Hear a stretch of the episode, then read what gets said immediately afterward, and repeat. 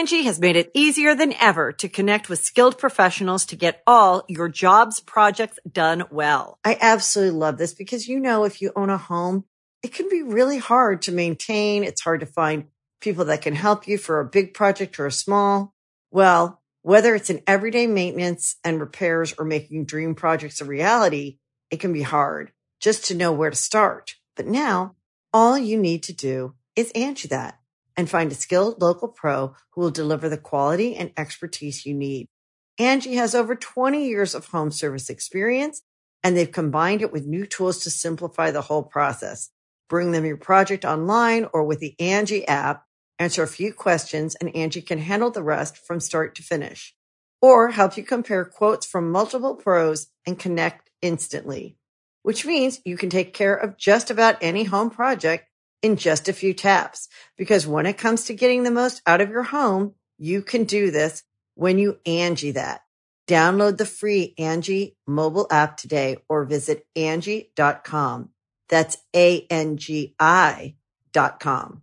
Sacred Symbols, a PlayStation podcast, is brought to you by, well, you. If you want to learn how to support our show, go to colinslaststand.com.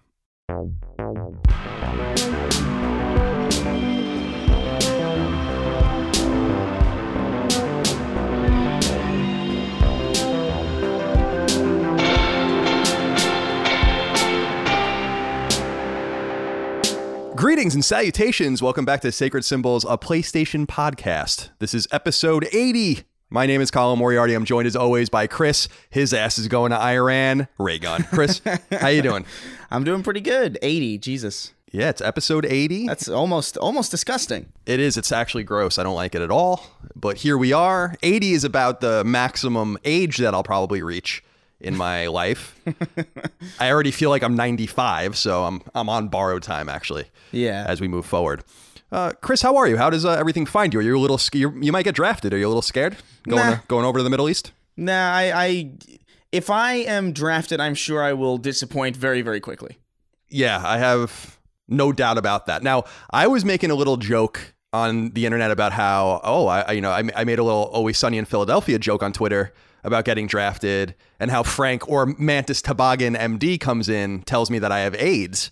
and therefore I don't have to go over. But then a lot of people were, you know, very quick to remind me, Colin, you are well out of the draft age. And that's true. So I can now sit behind my computer and say whatever I want and be as hawkish as I want and all that. I'm not going to go fight. Yeah. So what do I care? What's the You what's know? the draft age? I think you have to be part of selective service from 18 to 26. Right. And I thought that the draft, I could be wrong about this. I did study American history in college, so I probably should know this, but I thought that the draft age in World War II like went all the way up to like the early to mid 30s, but I don't know. If the war was bad enough, I, you wouldn't have to draft me. But very similar to Chris, uh, I don't think that I would probably find myself on the battlefield. Let's let's put it that way. Yeah. I So- might I might like cook wings Oh, sometimes. That that might be Yeah. like where oh you're the cook. I'm like, all right, yeah. That's That would be great. My my grandpa on my Italian side was a, a the cook for his platoon or whatever in World War II in China and India and stuff like that. So it is a necessary part of combat. Uh, I don't think he got to take on the enemy, unfortunately, or fortunately, depending on how you look at it. I guess. I guess. Uh, well, thank you everyone for tuning in. This is the first episode of Sacred Symbols, a PlayStation podcast of the new year. So very happy new year. Nick Vitimo wrote into us on Patreon, actually said, Hey cuties, don't have a question, but just wanted to say I hope you all have a successful and peaceful new year in 2020. Well, we wish the very same for all of you. Chris, are you enjoying your new year so far? Uh it's it's another one. Oh, it sure is. It's another it's another year. It does feel like one of those uh tw- like the 20s seems like a strange time period to actually exist in because it, seems does. it seems so old. You know, people I- I mean, it is. I mean, we talked about we talk about the 20s and the 30s and thinking about the 1900s, obviously, or even further back if you're a real, really old and really nerdy. But when we, you know, if we have kids or our generation has kids, then they'll look back at the 20s and they'll be talking about now, yeah, which is really not okay. That's actually gross. Come to think of it, Yeah. that's the gross part about it. it's really off-putting. Yeah, I don't like it at all. Well, welcome one, welcome all. We've missed you. Of course, our show hasn't stopped. We've been putting up shows every week. We did our Game of the Year episode and all of that. Uh, but this is the first time Chris and I are recording because we did backfill a little bit. So it's good for me to hear Chris's voice again. I didn't know if he had survived into this tumultuous 2020 year, but here he is. He's ready to go. Remember, of course, you can support us on Patreon at patreon.com slash Colin's Last Stand, or just go to colinslaststand.com for more information on how to get early access to our show. Uh, you can buy merchandise, subscribe to our other shows, and of course, get access to Sacred Symbols Plus as well, which is our supplemental weekly podcast only for CLS patrons. Uh, we did one recently on the best moments of 2019. We did one on 2020 predictions. We uh, are going to do. I, ha- I have it here written. It's totally wrong in the in the document. I don't know why I put Game of the Year. We're doing Instead, this coming week, we're going to do something on our backlogs, like how we catalog our backlogs and what it means to us to have a backlog and what games we want to carve through. I think it'll be a lot of fun. And we will, of course, uh, solicit questions, comments, concerns, thoughts, and ideas from the audience. Of course, you can submit those to our regular show as well, and we'll have plenty of those to work in as well. Of course, if you are just tuning in for the first time or it's been a while, we did announce our PS4 and Vita game that's coming out in the coming months called Twin Breaker: A Sacred Symbols Adventure. It is a break, a brick breaker, a break breaker, uh, a brick breaker with uh, a little bit of a story. It's a nice, fun, and accessible game. We're really excited to show you more. We'll have more on that soon, including information on physical releases for both PS4 and for Vita, and hopefully a release date soon as well. I'm really the holdup on that because I have to finish the story, but I've just been a little busy. Yeah. uh, moving across the country. Yeah, it's a big uh, it's a big change. It is. It is. Are you you're, are you back in California now? or Are you still in New York? I'm uh, I'm still in New York. I'm here till the 11th. So you have a little bit of time left with the family. Yeah, I got a little bit of time. Did you have the uh, promised uh, Puerto Rican meal? Oh you- yeah, meals? in- insane, insane. I. I think I might have gained weight for a little bit, and then like the next day it was gone. But like I think I, I actually like you know I gained for a second there. Well, you really are a svelte young man, and I don't know where the the food goes in you, but I've told you to really enjoy it while you can, because before you know it, you're going to look like a fucking pear, like I do. I can't wait. And then, you, oh god, I, I actually can't wait either. We're going to roll you around like, uh, well, who is it? Violet Beauregard and Willy Wonka and the Chocolate Factory. We'll paint your face blue. I haven't thought about that movie in like a decade. Oh, it's so good. That movie is one of my favorite movies. It's an eminently watchable movie. I'll watch that movie over and over again. And I don't even like candy or chocolate. You know that So- scene in the boat is like improvised, or like it's not improvised, but it's like the the cast didn't know that that was going to happen. I think I remember. I think I remember reading that. That makes a lot of sense because they do look truly horrified. Particular Mrs. Teavee. She didn't look like she was really enjoying it very much. Yeah. uh, at all. Chris, I also have to say we're thinking about our Australian friends. Yeah. There's a fires ravaging the continent of Australia. We have thousands of listeners in Australia, and so we want to just let you know that we're thinking about you. Of course, people can go. I don't want to like.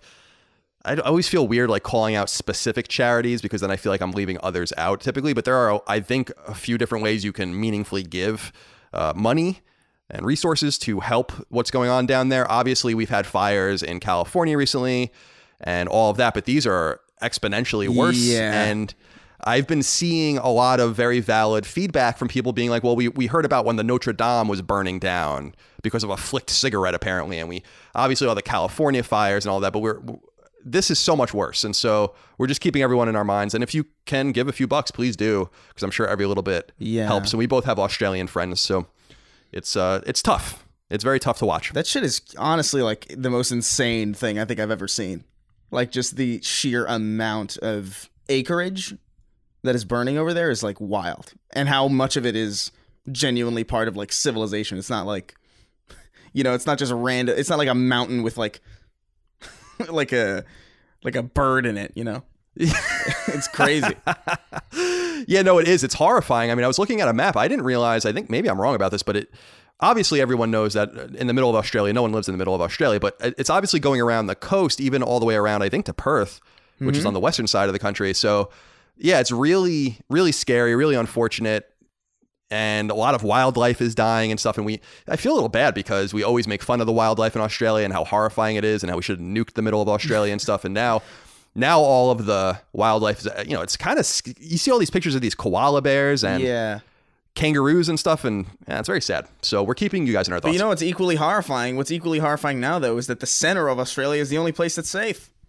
Well, that's a good point. Horrifying. That's a really good That's point. even Yeah, that's- scarier. Whew, we're getting to a real Mad Max situation uh, Yeah. now, which, uh, so, God, you really, I don't like that. What you just said to me, I don't like that at all. Uh, King Kiefer wrote into us, Chris, on Patreon. He says, "Hello, sacred siblings." Oh, we've never had that one before. I like that. yeah, that's good. He says, New Year's resolutions. You got one? I don't have a New Year's resolution this year because I never follow them anywhere. Anyway, Chris, do you have a New Year's resolution? No, I don't year? believe I don't believe in that shit. To be I quite think you told me that. I think you told me that last year. yeah, I just can't. If it's I like, you know, I, I've been meaning to go to the gym for like six years now. You know, so You were going a lot when we first started doing the show, but you just kind of fell off. I just kept little bit. flying everywhere, and then I was like, "Ah," Yeah, who wants to go to the gym? you know, it's like if I'm, if you're gonna fly places, and then like you're gonna start off on your like little gym thing, and then you fly out, and you come back, and then you're like, ah, I gotta get back on this schedule. It's like, ah, maybe not. Yeah, it's it's not good. I, I mean, if if the choice is Colin, you'll die of a traumatic heart attack at 70, or you'll live till 85, and you went to the gym, I'd rather just die at 70. I'm just gonna be honest with you. I, I'll probably go to the gym a lot more this year, just because I, I don't plan on really flying. I, I I hope to. My New Year's resolution is this: I don't want to fly anywhere this year. 2020 is the year that I just stay. I stay where I am. 2020 is the year of sedentary Chris. Yes. I like that. Uh, flying's the worst. I mean, that's why I left. You know, one of the big reasons I wanted to leave IGN was back in the day. I mean, it was a long time ago now. Was I just couldn't stand going places anymore. It was just fucking driving me insane. it did was you have, driving me nuts. Did you have pre-check? Uh, no, I didn't because that Oh, would require me to talk to the uh, State Department, and I don't want them to know anything about me. So, you know, I come from a family like where my dad wraps his E-ZPass in aluminum foil so that the government can't track him. So you think I'm going to go talk to the State Department? Oh my god. okay, yeah, fair enough. Yeah, I didn't. Yeah. I didn't realize that bit of lore. Yeah, that little bit of more Jerry Moriarty lore. Yeah, he sometimes because he goes in and out of New York City all the time and has for you know he was a fireman in New York City until he retired, but he would sometimes skip doing like using the E-ZPass on every other toll so that the government couldn't track his movement, which I loved. I mean, my dad's fucking hysterical. I love that stuff. It's hysterical, especially because he's dead serious. That's the best part about Yeah. it. Dead serious. King Kiefer Doe did say, I think Colin should get a Ninja Foodi. I think that's like a blender. He said mm-hmm. you can cook almost everything in there, maybe bring back down that cholesterol by steaming some broccoli. My good friend King, shut up.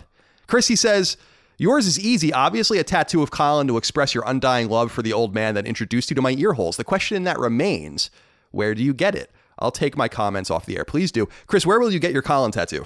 I'll get it on the back of my head, so when I inevitably go bald at uh, age 55, I can. Uh, people will be forced to look at. I have a photorealistic tattoo of your face staring directly facing the. Directly facing behind me on the back of my head. I love it. It'll be like a Voldemort situation from the first Harry Potter movie, Yes. where he takes the turban off and he's uh, Voldemort has moved into this guy's scalp for some reason. It also reminds me a little bit of the never ending story. You know that enemy that has like the different card faces that spin? Oh yeah. Have you seen that? Have you seen? You know what I'm talking about? Yeah, I know you. Uh, that that the way you've described that makes me think of uh, the the Nightmare Before Christmas mayor guy. Yeah. Whose head would spin. That as well. It's not good. I don't want to talk about that anymore. Chris, we do have something interesting to talk about though here. Liam McNulty wrote in to us about this, and I feel like ignoring this would be so fake uh, because so many people have wrote written into us about this, not only on Patreon but just generally. And uh, we are anything but fake. We're dumb, but we're not fake. So, uh, Liam McNulty, I want to I want to field your question comment here that a lot of people have been asking. Me. He says, "Hey guys, my comment is aimed at Colin. Of course, we'll get Chris's feedback on this as well." He says, "How do you feel that PS I Love You XOXO is coming back? I know you don't really like to talk about what happened with Kind of Funny. You've been the bigger, more mature person throughout. I don't, I don't know about that. But does this bother you at all? This fact that they didn't even tweak the name? Did any of them reach out to you uh, about doing this? It just seems disrespectful to me and others. And happy New Year, New Year to you and Chris. Well, thank you, Liam, for your question. And again, I was kind of playing around with not talking about this, but I just felt like that would be so conspicuous to not say anything about it. Right. So, uh, yeah, let's field this question. I don't know that it really matters to us. I mean, PS I Love You XOXO, for people that don't know, is my old. I've been on three PlayStation podcasts now. Uh, three big, the three biggest PlayStation podcasts ever made. So I guess I'm the common theme between all of them. But Podcast Beyond, and then PS I Love You, and now uh, Sacred Symbols. And this show is coming back under my old company's banner, uh, kind of funny, with a new host and all this. And a lot of people were really pretty incensed about this, which I was, I guess, surprised about, but also not that surprised about because people, you know, get upset and they get they, they, take things personally and they have, you know, a, a a horse in the race or whatever the case might be. And I appreciate and respect all of that. But no, it doesn't really bother me. I I, don't really understand why you'd keep the name because I feel like you're just inviting a lot of drama onto yourself. Because there's no problem with doing a PlayStation podcast. I mean, we're doing a PlayStation podcast right now. But yeah, doing it under the old moniker is probably just going to cause a lot of confusion and consternation, and so that's probably the, the probably the most confusing part about it. Uh, doing a PlayStation podcast isn't that confusing because there's many of them, and I can say with confidence, and I think some people might take this the wrong way, but I, I believe in my products, and I believe that will prove to you that our show is still going to be the best, and you know, I think our show is also a little bit different than the shows I used to do because, first of all, we have Chris. And so that just brings a, a younger and a more comedic vibe to our show. And I, I'd like to describe our show as being something that's kind of a mixture of something informative, but also comedic. I think our show is a comedy show too. And I don't really think you can necessarily say that first and foremost about the other shows I've been on. And I think I'm a good judge of that because I was on those shows. Uh, so this show just has a totally different tenor to those shows, which is why I think there's probably room for everyone. But ultimately, the market will speak about that. Um, so no, it doesn't really bother me. Uh, but did they? Did anyone ask me about doing it? No, uh, no one asked me about doing it. But that's fine too. I don't own the intellectual property. That's not my. P.S. I love you is not my property. It's ironic though because I don't think I ever said this on the show. Chris knows is that when I talked about reaching out to Greg, my old co-host, a couple of years ago, I reached out to talk to him and he didn't want to talk to me. The major driver of that was that I wanted to talk to him about me, me, uh, that I want I was going to do another PlayStation show and not get his permission, but at least just let him know that it was going to happen, just so he wasn't blindsided by it. Right. Um, and he didn't want to talk about that, which is fine. I mean, he's that's totally up to him. But then uh, we did the show anyway, and and I'm I'm perfectly happy with our show. So I understand that some people are upset about this. You guys have to feel the way you want to feel about it and go about your business. But our show continues unimpeded and unabated, and uh, the product will speak for itself one way or the other. So we appreciate you guys sticking with us and all of that. But I did want to talk about it and bring it up because I know a lot of people were curious about that. And, and again, it just felt really disingenuous and wrong to just pretend that no one asked about it because lots of people did. So yeah, uh, Chris, do you have any any input?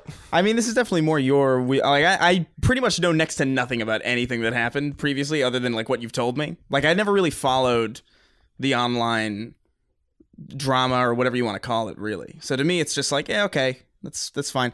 I I, w- I would agree that keeping the name is. I don't think it's necessarily a bad thing, but it is kind of one of those things that you kind of. I like when you do that kind of thing, you have to understand the risk associated with that. It's like it's imagine if you brought back like I don't know whose line is it anyway, and none of the original cast is there, and you're just like, what is you know, what is right, it? It's you, not quite the same because they still have some of the people, but right. You know, I I don't think it's that big of a deal. I think uh, ours is the only show that really has willed games into existence. So that's true. That's true. we have the most dyslexia on our show. We have the most poop talk on our show. You can't and all us. of the rest.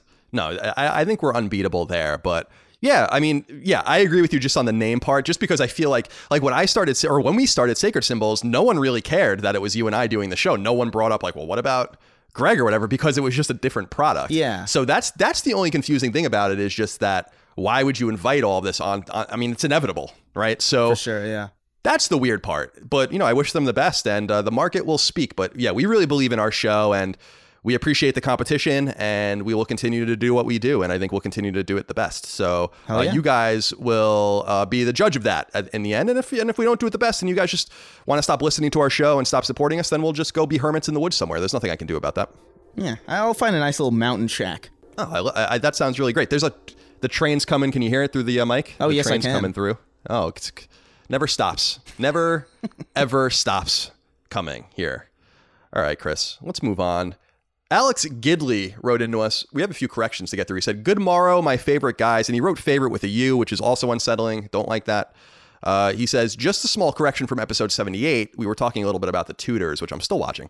He says, Henry, Henry VIII, was actually skinny and reportedly very attractive when he was courting Anne Boleyn. He only became fat after a jousting injury he sustained in January of 1536. Boleyn was executed in May of the same year, so in the part of the Tudors Colin was talking about, Henry would have been skinny and not a complete lard bucket. Well, fair enough. But I still, you know, I can't help but when I watch these older shows, I'm like, what does everyone smell like? That's what I always think about. Oh yeah. What do these people smell like? I think about that too. Yeah, like it's got to yeah. be really rank, huh?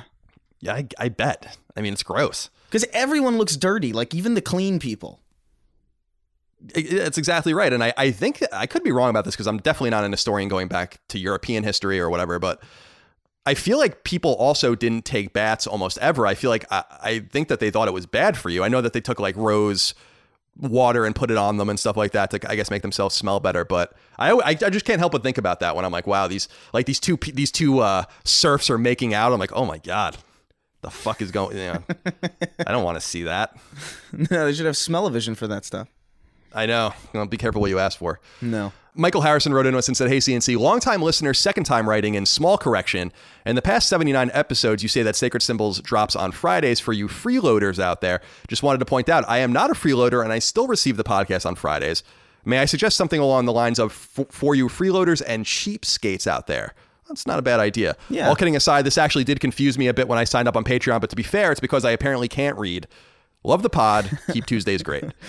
Uh, yeah, fair enough, because you can support us on Patreon and still not get the show early, depending on the level you're at. So that's fair enough. You're not all freeloaders. Some of you are freeloaders. You're scallywags. Let's call. I'm going to call you all scallywags. Yeah, that's a good one. That's not used Yeah. uh, too often. Yeah, we'll, we'll keep it scal. We'll keep it appropriately middle middle aged, and we'll call it middle ages, not middle aged. Wrong word. And uh, we'll we'll keep it there. Ben wrote in and said, "Colin, shuttle Tydirium was the Lambda class model T4A shuttle stolen by Nien Nunb. I already hate this comment. And used by Han and his strike team to infiltrate Endor's forest moon, not the Emperor's shuttle, as you stated last episode. Tydirium's code clearance is an older code, but still checks out. Unlike your knowledge of Star Wars, you goddamn nerd. Whew. You're a nerd. Wow. You're the nerd in this situation. I know, Ben. I think you got to look in the fucking mirror, nerd. We just uh, we just abuse we're just abusing these people. I know our show just grows and grows. I think we must have. There must be like people just like are gluttons for punishment that listen to this show. yeah. because as the show grows and as our Patreon support grows, we're just meaner and meaner. So Yeah. we'll just keep it going. Uh, Nolan Stokesbury wrote into us and said, Hey, my dudes, update on my apartment fire. So we'll remember, I think it was episode 78 ish that we, t- we heard from Nolan about how his apartment burned down and he lost everything. And we asked if it was his fault. That was like the biggest question I had was it what is it his fault? And he says, "No, it was not my fault. I had not been home for a few days and randomly received a phone call that my electric stove in the apartment had somehow malfunctioned and he puts that in quotes and caught the entire kitchen on fire. I live in a newer 21-story apartment building and once the fire was ablaze and the sprinklers came on in my unit and put the fire out, so luckily no other units were affected, but mine was completely burnt to a crisp and soaking wet. I had renter's assur- insurance and I'm glad I did because I'd be straight screwed right now." Anyways, no, I did not have my Vita on a keychain, but I wish I don't remember saying that. But I wish I did because it was on my counter in the kitchen, and no, uh, and no lie, all that was left on it was ashes. But no worries, my Uncharted Golden Abyss saves were backed up to the cloud. Hope you guys had a good holiday, and thanks for never missing a week. You're very welcome. I'm sorry to hear that, Nolan. Well, I'm, I'm actually really glad to hear it wasn't your fault because then that would have actually been way worse for you. Yeah. But uh, nonetheless, it's really terrible. I know that a lot of people also want to hear more. Uh, part four, I think it would be of the story about the guy who shit himself on the date he can write in at any time he wants and let and fill us in because of course the most intriguing part of that was that the woman slept with him yeah. later on. Like it actually So- worked somehow. Yeah, so I mean, God help us. hey, if it could if it can work for him, it can work for any of us. I might go shit myself on a date sometime. Brandon Hardman wrote into us and he says, "Is honey a condiment?" Chris, I guess. Is syrup a condiment? I don't know. I guess it would be. It's, It's, more of a table, sauce, isn't it? It's more of a Yeah. sauce. but isn't also like you can get like the Heinz chili sauce in a bottle. Is that a condiment or is that a? I don't know. I don't. This is a really. Is it a condiment just because it comes in a bottle? I don't think Is so. that what can't determines that? That can't be it. That can't be. No, because then like shampoo would be a, a condiment. Yeah. Condiment Right? is such a disgusting word, by the way. I hate it. yeah. Yeah, I'm not a fan of it. I'm not a fan of it. I'm also not a fan of how some people misspell it as like condom, and then you know, if there's a lot of illiterate people out there. If, I, if you haven't noticed, Yeah. on social media and stuff like that.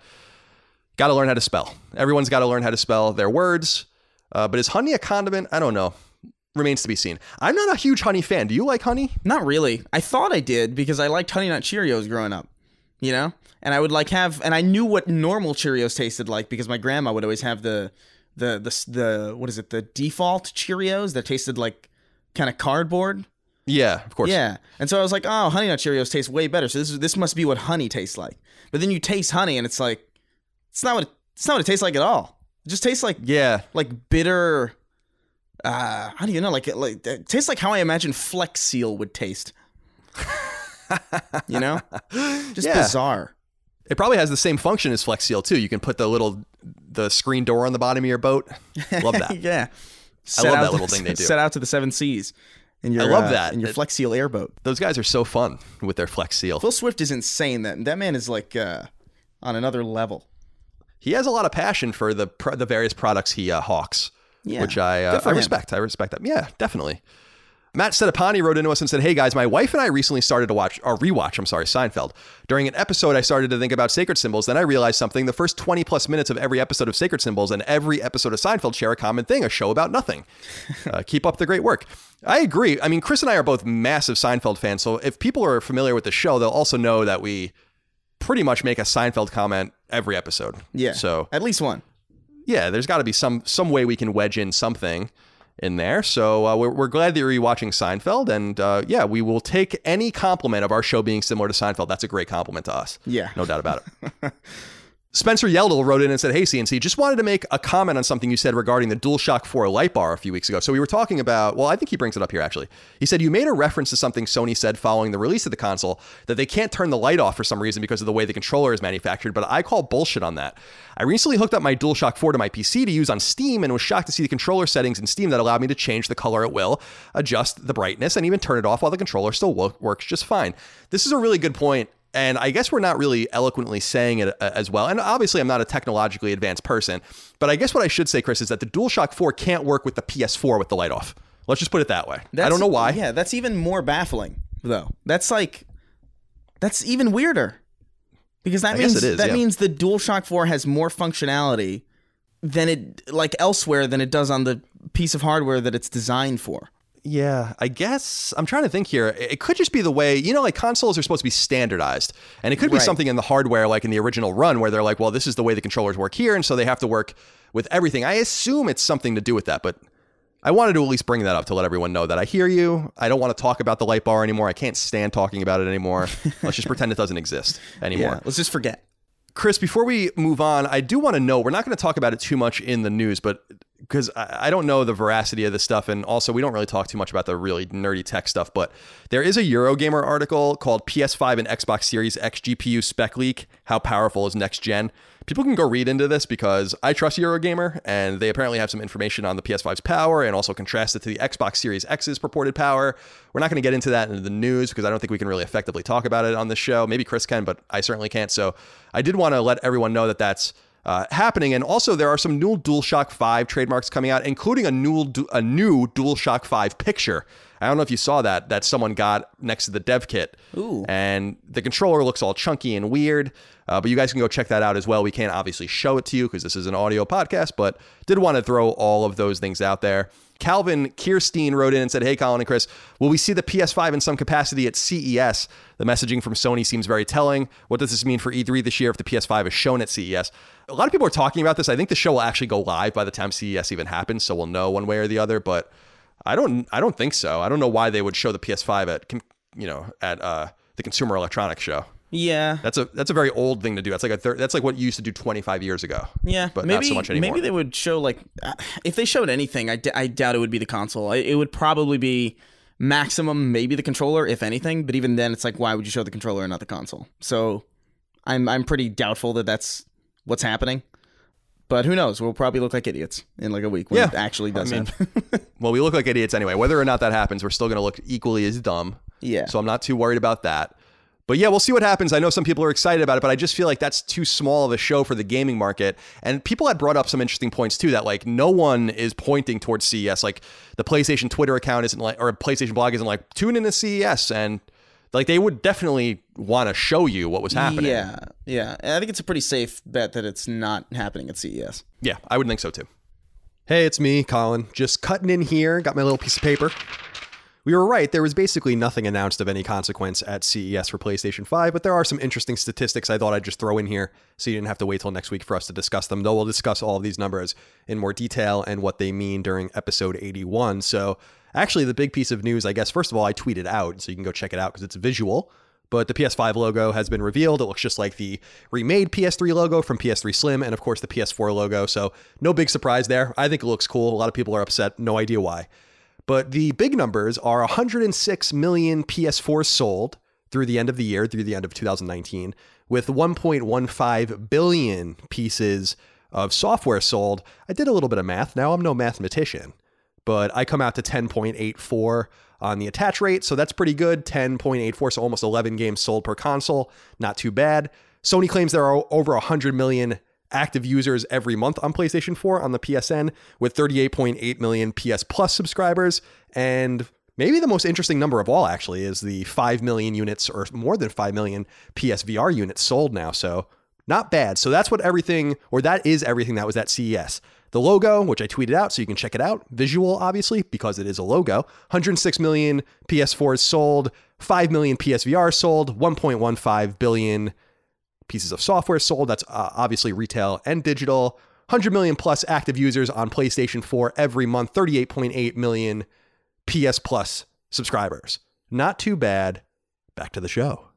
Actually, that doesn't really make any sense because you're already listening to the show. So back to the show we already recorded.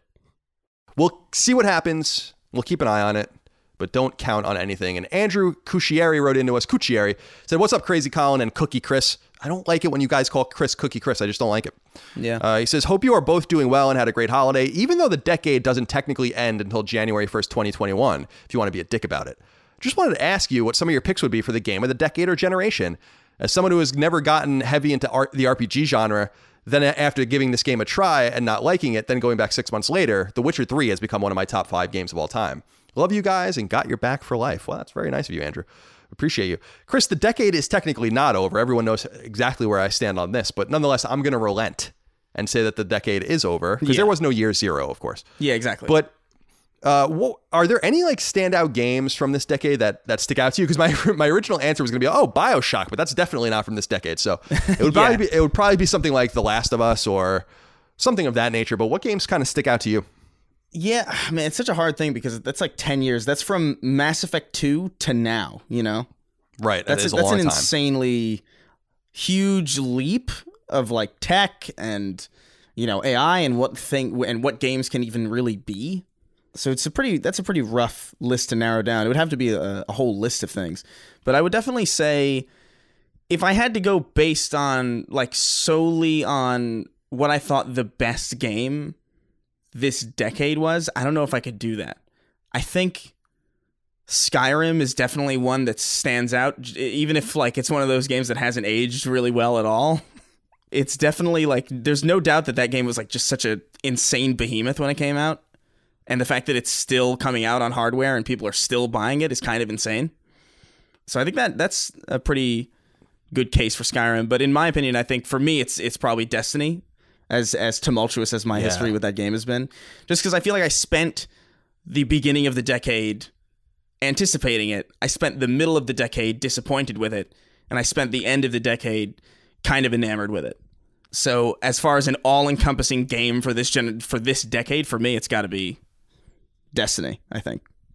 Yeah, that's a that's a great answer. I actually didn't even think about that for you. Yeah. and I don't know why, but yeah, that's that's a perfect that's a perfect answer. Yeah, I really would have to sit and think about it more. And actually, when I was making this document for this week's show, I did think about it a lot, and I, I just hate putting myself in a box. I feel like every time I put myself in a box, I forget something. Oh, for sure. And like with game of the year, we you know we have to really like limit ourselves and all that, which is part of the fun, I guess, is to like really limit yourself and challenge yourself to just pick a few things. But yeah, I guess The Last of Us sticks out to me. The Mass Effect trilogy, although like you said, Mass Effect One came out what 2007? No, 2008. No, 2007, I guess it was on Xbox 360, and th- so that obviously doesn't count. But Mass Effect Two is awesome. I loved Mass Effect Three as well.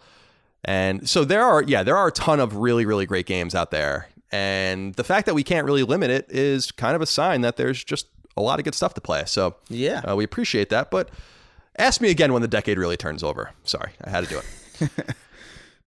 Angi has made it easier than ever to connect with skilled professionals to get all your jobs projects done well. I absolutely love this because, you know, if you own a home, it can be really hard to maintain. It's hard to find people that can help you for a big project or a small. Well, whether it's in everyday maintenance and repairs or making dream projects a reality, it can be hard just to know where to start. But now all you need to do is Angi that and find a skilled local pro who will deliver the quality and expertise you need. Angi has over 20 years of home service experience and they've combined it with new tools to simplify the whole process. Bring them your project online or with the Angi app, answer a few questions and Angi can handle the rest from start to finish or help you compare quotes from multiple pros and connect instantly, which means you can take care of just about any home project in just a few taps. Because when it comes to getting the most out of your home, you can do this when you Angi that. Download the free Angi mobile app today or visit Angi.com. That's A-N-G-I dot com. And finally, before we get into what we're playing, Bart Jacasa wrote in and said, if you two got into a no holds barred fight, who would win? Uh, I, I would have to imagine there would have to be a pretty good reason to fight.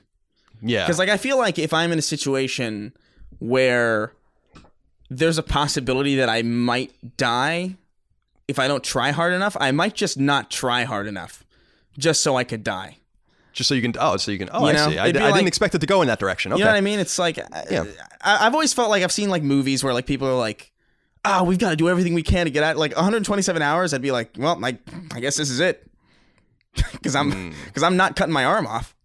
You know. Right. Of course not. Of I'm course just gonna not. just gonna stay there and wither because I'm totally fine Yeah. with that. Yeah, I understand. Okay, I didn't expect it to go in that direction. I appreciate your candor.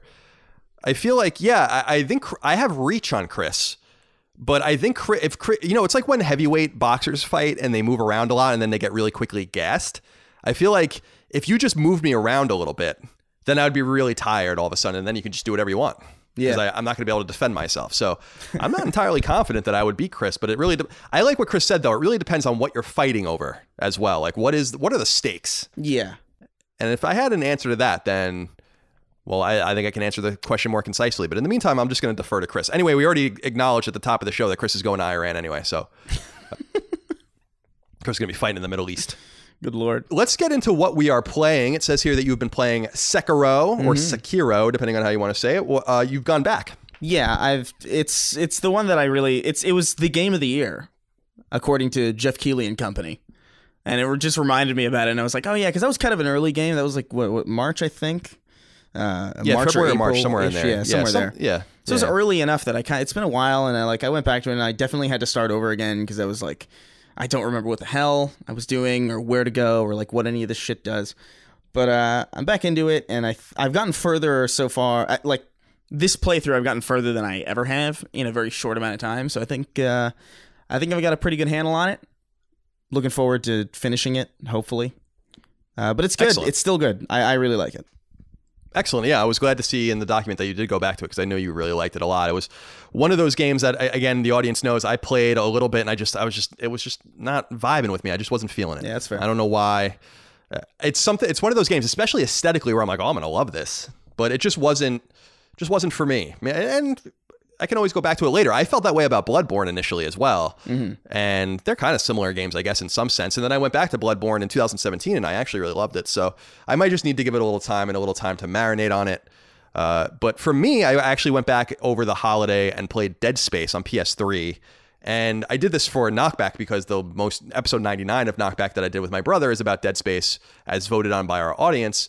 And of course, this game came out in 2008 uh, right around my birthday in October of 2008 on PS3, 360, and PC. It's conspicuously absent from PS4. You can't even play it on PS Now, which is really weird. Only Dead Space 3 is on PS Now, which even makes less sense than none of the Dead Space games being on there. But that game really holds up really well, and it's just it's really good.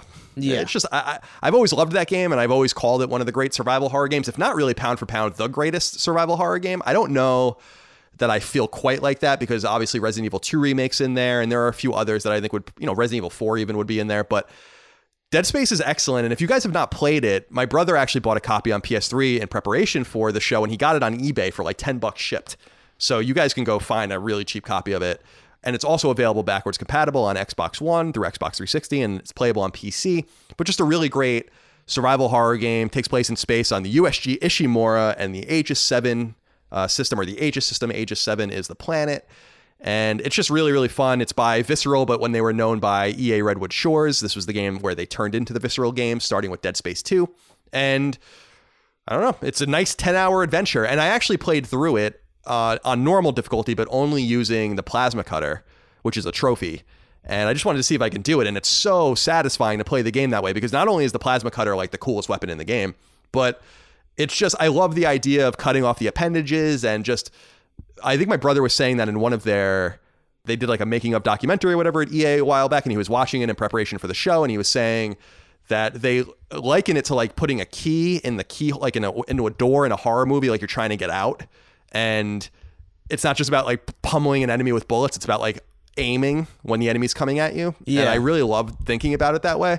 So like you're not aiming at his head, like you can shoot the wrong part of a body and like it makes the enemy angry or it spawns more enemies and stuff. So you have to really take your time, even though all of your gaming instincts are telling you to just pummel this dude with as many rounds as you can. And so it's just really fun to play and it's really manageable and you can beat it in like a few days at the most if you spend a few hours a night with it. So if you've not experienced Dead Space, check it out. And it, may, it really makes me wish that they would bring that series back. Although obviously Visceral is gone, I feel like that. I feel like that franchise is so relevant right now with Resident Evil's resurgence that I wouldn't really be that surprised if Dead Space came back. Yeah, but I first think, thing, I don't think so either. I, Yeah. think, I think we're hitting like a pretty good, not horror renaissance necessarily, but I, th- I feel like horror is actually kind of expl- I, I, like I don't think there were any horror games that were nominated for Game of the Year the year prior to last year. Like it's not like a super common thing to see. I feel like, so it's cool to see. You know, Resident Evil Two last year was actually up there, and it's it's it's neat. yeah, it's awesome. So we'll see what happens. I mean, first things first, though, Chris. Let's get these games on fucking PlayStation now at the very least. Yeah. If not backwards compatible, and it is really conspicuous that there's like no trilogy. Are they not on them, PlayStation now? You know, like I said, the only Dead Space three, which is Oh. the weirdest weirdest part of all. Yeah. is so like I would it would make more sense to me if they were just not on PS now, but Dead Space 3 is on PS now. So I was like, okay. It's a little strange. So there is that. Highly recommended, although I know most of you have already played it. But it stands up. And by the way, it was one of the first games I ever got trophies in, so because it was one of the first games that had trophies actually. So if you go back and look, I, there's like something like I don't know what it is. What would it be? uh 12 years between like the first trophy I earned and the last trophy I earned, which is kind of cool. little little piece of history there. Yeah. And I'd like to go get the platinum. I'm actually playing through it on impossible mode now. It's fucking really hard. Yeah. But I'm I'm doing the cheats. There are a lot of cheats in the games. Like you can refill your stasis energy and stuff over and over again by just putting in this code in the start menu. So I've been doing that, if I'm being honest. Yeah. Well, whatever. Yeah, fuck it. Fuck all of you. All right, Chris, let's Wow, we're getting real mean today. Yeah. Oh, I am anyway. Chris, let's get into the news. There's not too much to get into. I actually went back two weeks because we haven't recorded a show per se since around Christmas, but there really isn't that much to talk about. But there are a few big pieces of news as we ease back into what would I assume, well, what I assume is going to be a very busy year starting very, very soon. Yeah. So let's enjoy it while we can. Number one, Publisher Electronic Arts is opting to divide and conquer, summoning one of its established executives to help rebrand and lead an already existing EA studio into the promised land. According to an extensive piece in the Los Angeles Times about EA owned Respawn Entertainment, the team responsible for the Titanfall franchise, Apex Legends, and most recently Star Wars Jedi Fallen Order, Respawn co founder Vince Zampella is being dispatched to DICE LA, the Los Angeles based satellite studio that works in a support role on behalf of the main DICE studio in Europe, the guys primarily behind Battlefield and Battlefront. There, he will rebrand the team and they'll make a game of their very own, which is a first since the dev was founded in 2013.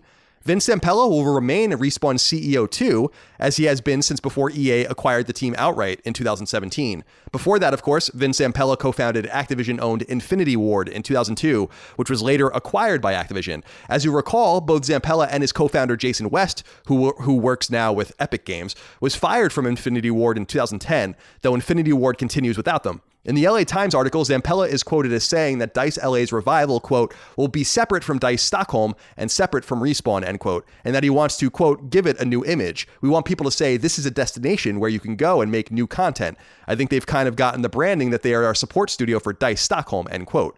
What the nature of their game will be is still unknown, although it's important to note that DICE LA, when founded, was essentially a rebranded version of Danger Close Games, which EA long owned and which created a ton of Medal of Honor games between 2000 and 2012. While Medal of Honor is actually being revived in VR format by Respawn, it's entirely possible a single player standard Medal of Honor game will come out of this new project. Jacob, just Jacob, wrote in and said to us, Happy New Year, CNC. What do you think of Vince Zampella, co founder of Infinity Ward and then Respawn? I can't say Infinity, by the way. And then Respawn being promoted to the head of DICE LA. He's to continue at Respawn as well. It makes sense since he has worked on or produced some of the most popular IP of the last 20 years, to include Medal of Honor, Call of Duty, Titanfall, Fallen Order, and Apex Legends. It's a really good point. I just hope he isn't stretched too thin. Keep doing things great Tuesday. I don't know what that means, but that's what it says. Chris, what do you make of this? I know you're a huge Respawn fan, so I'm really curious what you make of this move because this seems like a really smart move, in my opinion. Yeah, I mean it's a it's a super good move for Dice LA for certain. I I do wonder how this will affect respawn. Uh, I do think there's a really high potential for him being stretched a little too thin, like he puts it. But uh, we we won't know until we see. I, evidently, this guy's really good at doing his job. So uh, I don't think There's no doubt. yeah, I, I don't think he would have necessarily taken a job that he didn't think he could do. But like, I don't know, man. Everybody's a person, you know. So I, I always I always wonder like with these kinds of moves, it's like good for Dice, but like, will, is this gonna like make Dice a little bit better and make respawn a little bit worse, and just kind of keep them at like a a relatively equal level of pretty okay, you know? Yeah, it's a great point. I, I don't know what the calculus is because it's not very common to see someone lead two teams. It's it's it happens, but you know, Jacob makes a good point, Chris, and I think it's a great point that if you were to, because he talks about Medal of Honor, Call of Duty, Titanfall, uh, Star Wars, and Apex Legends. Now, Apex Legends is technically Titanfall, and they don't own Star Wars, but it is true that these are big games, and he's been involved in kind of the genesis of some of these big games, and I do wonder, like, what is the special sauce that he brings to the equation because he is the common denominator between all of those things. Even after, you know, Jason West left Respawn before Titanfall even came out. So it remains to be seen what like how active he was in that. He was always the lesser of the two names, and I don't mean that as an insult. He was just not the big name. I remember when they got fired from uh, Infinity Ward, that was like a huge deal. And I got to look back about the ins and outs of that, but that that had something to do with like some weird shit going on with Activision at the time, and EA fired them, or I'm sorry, the other way around. And like they were going behind their backs or something, as I recall. It was like some weird palace intrigue shit. But nonetheless, I, I'm really interested to see how this works out as well. And with Danger Close having a heritage at Dice LA and Medal of Honor being developed there for so long and all of these different things, it's kind of like a full circle thing for Zampella. So I assume it was a lot of money uh, thrown at him. And Respawn seems to be in three teams now. So I wonder if he's kind of just like a figurehead because they have uh, they have the I guess the Titanfall team or what was the Titanfall team, the Apex Legends team, and then of course the the team that worked on Fallen Order. Plus, they have the whole VR initiative over there now as well because Medal of Honor is coming back as a VR game. And I think it's exclusive to Oculus. I don't even think it's going to come to PSVR. So, or at least mm. it's timed exclusive there. So, yeah, yeah. I was thinking about you when I read this because I know how you feel about respawn, and I would be a little worried about that too. I'm I'm a little worried about respawn just from the sense of how is Apex Legends changing them, nonetheless Star Wars, because Apex Legends is so huge and I was actually reading something on Games Industry International where there, there was like a bunch of analysts talking about this year, and they were saying that Fortnite is actually declining and Apex Legends is actually still growing. And so, will Apex Legends eventually cannibalize this entire studio's output? That's the one thing I'm a little nervous about. But Star Wars was so big. Uh, it's like one of the best selling games of the year, and people still want them to go back to Titanfall proper. And Vin Zampella did say in the interview that they want to make single player games. So that kind of brought me that that that heartened me a little bit because he was saying when they started making Titanfall, there wasn't this like single player is dying narrative that there is now, and so I think they want to be part of the solution, which is kind of cool. Yeah, that's cool. I like that. So we'll see how this all goes, but we wish Vin, Vince Zampella the very best, and I'm actually interested to see what they call Dice LA, uh, what what they rebranded as, because they definitely need a new name, and he oh, did. For, yeah, for he sure. did confirm that they're going to do that. Chris, number two I'm going to be a little vague on this one. He, said, uh, he says, I said, I wrote it. Final Fantasy VII Remake is finally due to launch on PlayStation 4 on March 3rd in just a couple of months, and not surprisingly, the leaks have begun in earnest. We won't be discussing any of the leaks or spoilers here so as to not ruin what the game has to offer, but we will note that it appears Final Fantasy VII Remake is getting a fully playable demo on PS4, though its release date hasn't yet been revealed at the time of recording. People have already mined, ripped, and released the demo in various forms, apparently, and you can watch both the demo's intro as well as other gameplay from it on YouTube and elsewhere. Again, be wary of spoilers. So, I refuse to read any of the stories about this because I don't want the game spoiled for me because I know it's not a pound for pound remake of Final Fantasy VII, and therefore it will be something new for all of us. But if you're interested in going to check this out, you guys can go do that. Have you seen anything about this, or are you uh, avoiding it? Uh, yeah, I think I'm gonna avoid it, just because I really, really haven't uh, played through the entirety of Final Fantasy VII, and there's no reason for me to just. I feel like it would be a disservice to me, especially. Definitely, if you're new to the game entirely and don't even really know what it's about from the get go, then this is definitely going to ruin it. I, I did read a, a few things just in the sense that people are, I guess, a little mad that it seems like it's just like switching some things around. But I was like, well, what did you expect? It's clearly not a pound for pound remake of the game, and they've been pretty clear about that. But yeah, I, I'm treating it as a new game. I don't want to spoil it at all. Yeah. I'm not even going to play the demo when it comes. It's inevitably coming to PlayStation 4, obviously the demo, because as far as I understand, I think people went into like the the metadata or something on PSN and like pulled it off. So it's like there already. It's just not available to download publicly. And uh, obviously, everyone likes to ruin everything for themselves and for others. So be very careful out there. My God. I don't understand what what people get like such pleasure out of ruining things for other people. I don't. Yeah. I don't get that. It feels so wrong to me. Uh, yeah, that's. I mean, that's why instead of doing that, you could just you know play Goose Game or something. Play a game that lets you do that. Right, You know? exactly. You can literally ruin other people's experiences in other games, as opposed to figuratively, of course. Number three, January 2020's free PlayStation Plus games have been revealed. And by the time you hear this podcast, they will be available to you free of charge, so long as you have an active PlayStation Plus account. This month's big game is Uncharted The Nathan Drake Collection, the 2015 PS4 compilation by Bluepoint Games. Whoa, that combines PlayStation 3's three Uncharted games Drake's Fortune, Among Thieves, and Drake's Deception into one package. The other free game is the bizarre Goat Simulator, which first came which first came to PC in 2014 and to both PS3 and PS4 in 2015. This is the PS4 version. Remember to add both games to your download download list even if you don't intend on playing them immediately or perhaps even ever as they'll remain free to you to play beyond January so long as your PS Plus account is active and they're on your list. These games will be available for free until February 3rd, 2020, at which point the next set of free games will become available. So act now. Nolan Potter, Nolan Potter, Potter. wrote into us. Nolan Potter. He says Charleston Colin and Santa Monica Maldonado. The PS Plus offering this month is the Uncharted collection, best lineup of all time.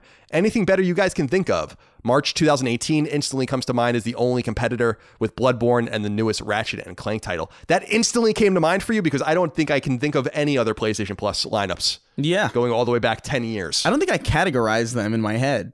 You know, I just think like, oh, it's another month. And it's an, it's another uh, two games that I probably played already. right.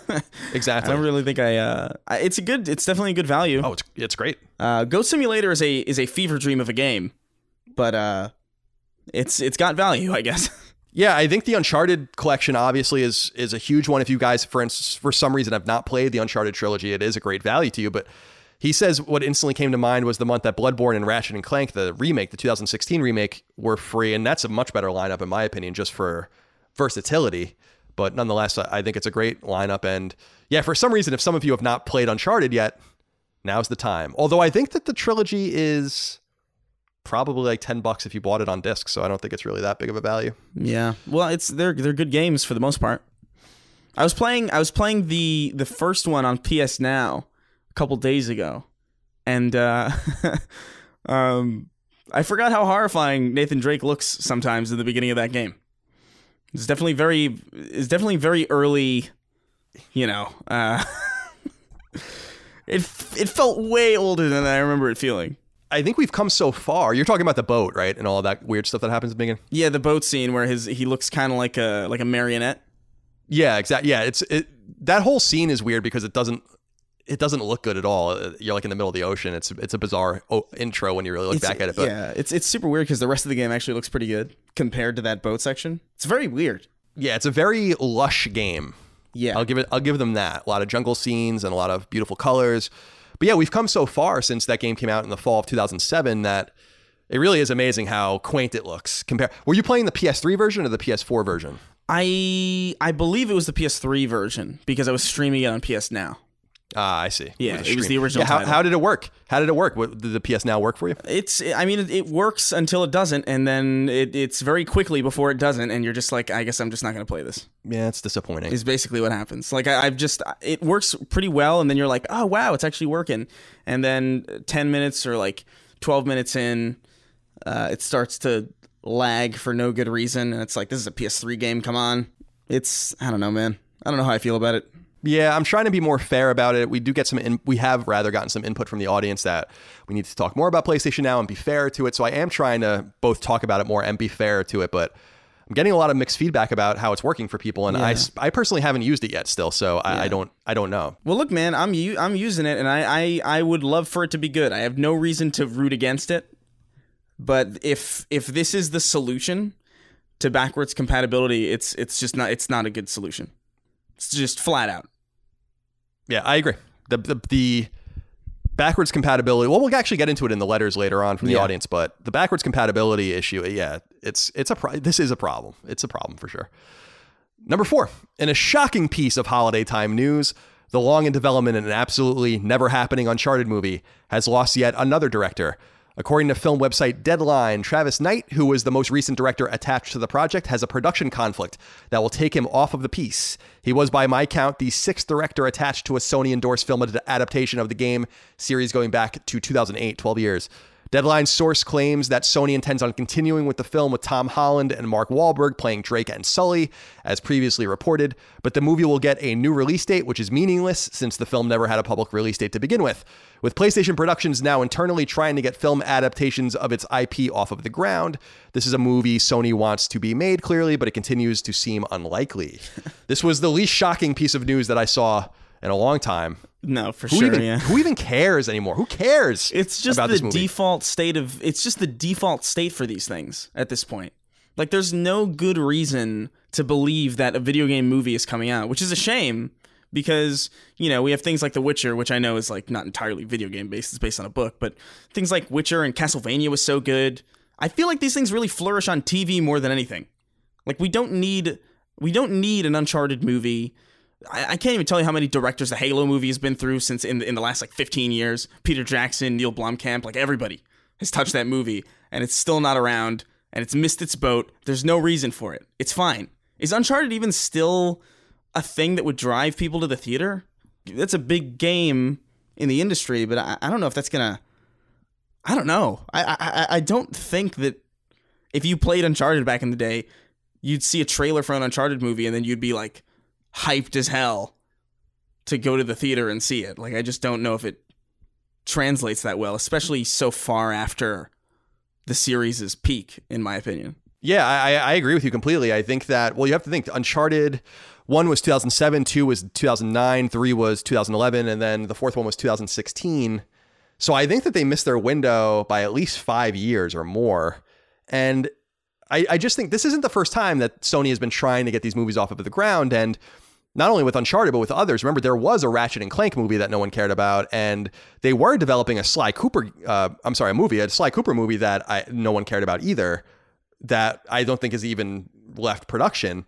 So I don't know exactly what the intent is, but I do know that what is that guy's name? Qizilbash or whatever. He's like one of the European Sony executives is leading up the PlayStation productions pipeline that they're trying to do now internally to get these IP into movie stu- you know, into movies, into movie theaters. And I just continue to really stress that I think that these two things should remain largely separate. I just don't know.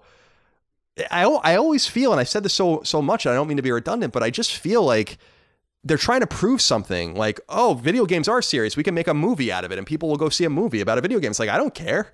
I, I want a video game out of you. I don't want a Last of Us movie. I don't want a Bioshock movie. I don't want any of this. I want you guys to make video games or make movies. And yeah, with The Witcher, it's a great example. And, and unfortunately, it's going to lead people down this, I think, dangerous path because The Witcher has been successful, I think, and it has been really successful in getting people to go back and play the game again, apparently. Apparently, there was more concurrence playing Witcher 3 over the holidays this year than when the game came out four years ago. Yeah. Uh, so, or it was almost five years ago now. So when I see that, I, I, I was like, oh, that's really great for CD Projekt and Netflix. But I was like, oh man, this is really bad because now everyone's going to see, well, we can like butter both sides of the bread now, you know, and we can we can really like go back into the well and get people to buy our games again that are basically dormant or dead. And I think it's a bad and hazardous path maybe to go on. But there there also is the optimistic route where people can see like, okay, well, this you know this kind of cross pollination works, but only if the television or Netflix or whatever the hell uh, you want to categorize it as, only if that media is well done. You know, so maybe we can't just kind of half-ass a script and like throw together some random, you know, dossier or some random project to be tossed around between 18 different directors. Maybe we really, you know, if we want to get that cross pollination, we have to actually take this project seriously and treat it as something that isn't just a whole like to dump money into. Yeah, definitely. I mean, it's it's a good it point. Seems like And it- because it, seems like the current model for television based on games is like we just want we have a valuable IP and we want to capitalize on that valuable IP to an audience who has never seen it. It's not necessarily let's make something so good that people will want to dive into our main bread and butter. And maybe that'll be like a, the proper shift that that kind of thing needs. that's true. That's a good point in the sense that that's probably just an additional benefit Yeah. of getting the IP out there. Because then you, because I don't know, I don't know what CD Projekt's anticipation was or expectations were rather for getting people to play the game again. But I'm sure they're really pleased. And it is funny. You brought up Castlevania, which you and I both love on Netflix. It's really great. I'm not a huge anime fan, but I really love it. And I'm obviously a big Castlevania fan too, and it goes the other direction there, where like Castlevania as a game series is completely irrelevant right now, and the only relevance that that IP has is on Netflix with the series. So I guess it's a way to revive something you don't otherwise intend on doing anything with. Although I guess I'm being a little bit hypocritical because I would love to see Konami revive Castlevania based on the series, which is based on like the Castlevania trilogy Yeah. on NES, but that art style and that that version of Alucard and Dracula and Sypha and everything really cool. Yeah, that show's So- so, good. There's another season coming actually- out soon. I saw that, and I think it's a little longer too, which is cool because I felt like I think the first season was like four episodes or something, and I think it was over in like 90 minutes. Uh, I wanted much more, but it's so good. It's very good. If you guys haven't watched it, check it out. Number five, not surprisingly, Japanese mega publisher slash developer Square Enix has confirmed what we already knew. Dragon Quest XII is in development. Word comes by way of Japanese language of a Japanese language tweet rather from Yuji Horii, the longtime lead of the once Enix developed and published JRPG franchise. As translated by website JapaneseNintendo.com, the statement said in part that Dragon Quest XII entered production in 2019. Dragon Quest games have typically taken a long time to develop since the Famicom and Super Famicom days, when Dragon Quests 1 through 6 were launched in a 10 year period. In the 25 years since, only five more mainline Dragon Quest games have launched Dragon Quest 7 on PS1 in 2000, Dragon Quest 8 on PS2 in 2004, which is made by Level 5, Dragon Quest 9 on Nintendo DS in 2009, Dragon Quest 10, which is an MMO only in Japan, on Wii in 2012, and finally, Dragon Quest 11 on PS4 in 2017. It has since come to Switch. With that math in mind, it seems likely we won't get another, dra- or I'm sorry, we won't get Dragon Quest 12 until sometime in the mid 2020s, though we hope to hear more in the near future. That was a pretty big piece of news in nerd circles that was making the rounds uh, in the last week or so. So I did, did want to note that. And as I told the audience, Chris, I am going to play a JRPG every month this uh, year. That's my plan. Have you gotten And started? think- not yet. I think uh, I've kind of narrowed it down to a few games. I, like Trails of Cold Steel on Vita is one of the games I want to play. Dragon Quest 11, which I never beat, is one of the games that I want to play. And I actually downloaded. It's not Japanese technically, but it's Japanese style. Uh, Pier Solar, which came out I think in 2015, which as I recall was like a Genesis role, like a game that they made more currently that was supposed to be on Genesis, like one of those fan projects that was then ported to console. And I played it just a little bit. I think I might actually go in that direction, although I don't know if it technically counts. You got to get going, man. I'm looking forward to it. These months fly by faster than you think they do. I know, especially when you need 100 hours to get through this nerdy ass shit. So, yeah, I got to, you're right. I absolutely have to get going on that. Number six, this one's for you, Chris. Oh, it appears yes, it is. Sony. Yes, it is. Yeah, I know. It, this is the next game will will into existence. It appears Sony may be prepping to launch a new Ape Escape game, at least if a tweet from an official Japanese Ape Escape Twitter account is any indication. As website Push Square reminds us, it was actually in mid 2019 that the aforementioned Twitter account celebrating Ape Escape's 20th anniversary popped up alongside a cryptic Japanese Ape Escape website. Well, on New Year's Eve, the Twitter account tweeted yet again, stating, as translated by the website, quote, Happy New Year! This year, also exciting, wonderful, to send lots of important information, end quote. That's what it says. So it sure does sound like we're getting we're going to be getting more Ape Escape, though in what format and on what platform or platforms remains to be seen. The Sony owned and developed Ape Escape franchise began back on PS1 in 1999, with additional game releases on PS2 and PSP in 2002 and 2005, and ancillary Ape Escape games released on PS2 and PSP from 2002 through 2010. Ape Escape was last seen as a Move exclusive PS3 game called PlayStation Move Ape Escape in 2010. Kendrick Lukenbach wrote in and said, Hey, Colin and Chris. Well, it looks like Chris is speaking another remake into existence. A new Ape Escape 20th anniversary tweet appeared on New Year's Eve with the following tweet, and he, and he notes what the tweet says Chris, keep speaking games back into existence, please. We need our Legacy of Kain back. Happy New Year's, gents. Can't wait to see what 2020 brings. Chris, how are you feeling? I feel uh, I feel pretty good that I am apparently this catalyst that everything seems to pour through as far as like PS1 remakes go. I love it. I love it. I feel like I, I feel like there's nothing that I've said that hasn't happened yet, and nothing that I've said can't happen now. Because Ape Escape is one of those things that especially is one of those things that I'm like, who who the hell cares about this? You know, It's weird, right? Yeah, I, I'm with you. I don't know who cares about it. I, I, don't do, know. and uh, that's all that matters. Evidently, they must be listening. You have wonderful arcane powers. They're definitely listening. They just pretend that they don't. Yeah. You have wonderful arcane powers, and I want you to keep it up because I'm. It's exciting. These are exciting times for all Yeah. of us. All right, Chris. Number seven. As multiple sources have pointed out, it appears that Swedish studio Frictional Games is preparing to reveal its next title. Frictional Games' website now points to next frictional game in one of its navigation dropdowns, which in turn leads to a website that contains only a weird pulsing object of some sort that almost looks like a bullet hole or something. You guys can go look at it. It's not, but that's what it looks like. This is fairly significant because because Frictional's 2015 horror game Soma was a pretty big hit when it came to both PC and PS4 that year. Frictional Games was founded in 2007, the same year the company released the first of its three Penumbra survival horror games, which were only on PC. The company's first major release was Amnesia: The Dark Descent, which launched on PC in 2010, but which came to PS4 in 2016. Were you a fan of any of this stuff? Because I only played a little bit of Soma, but I otherwise never played any of these games. Yeah, I. I definitely played Amnesia back in the day because that was like one of the bigger. That was one of the biggest games that I remember being promoted a lot on YouTube because a lot of uh, content creators back then who are now enormous were playing it. I think PewDiePie was playing it. I think you know Markiplier and Jacksepticeye, a bunch of people, bunch of. I think now the biggest channels in the world as far as video games go started with that game or at least started around the same time. So I remember playing that game and I remember being suitably creeped out by it. I never played Soma though. Yeah, Soma I played only for a little while. I don't I get I always get distracted when I play games.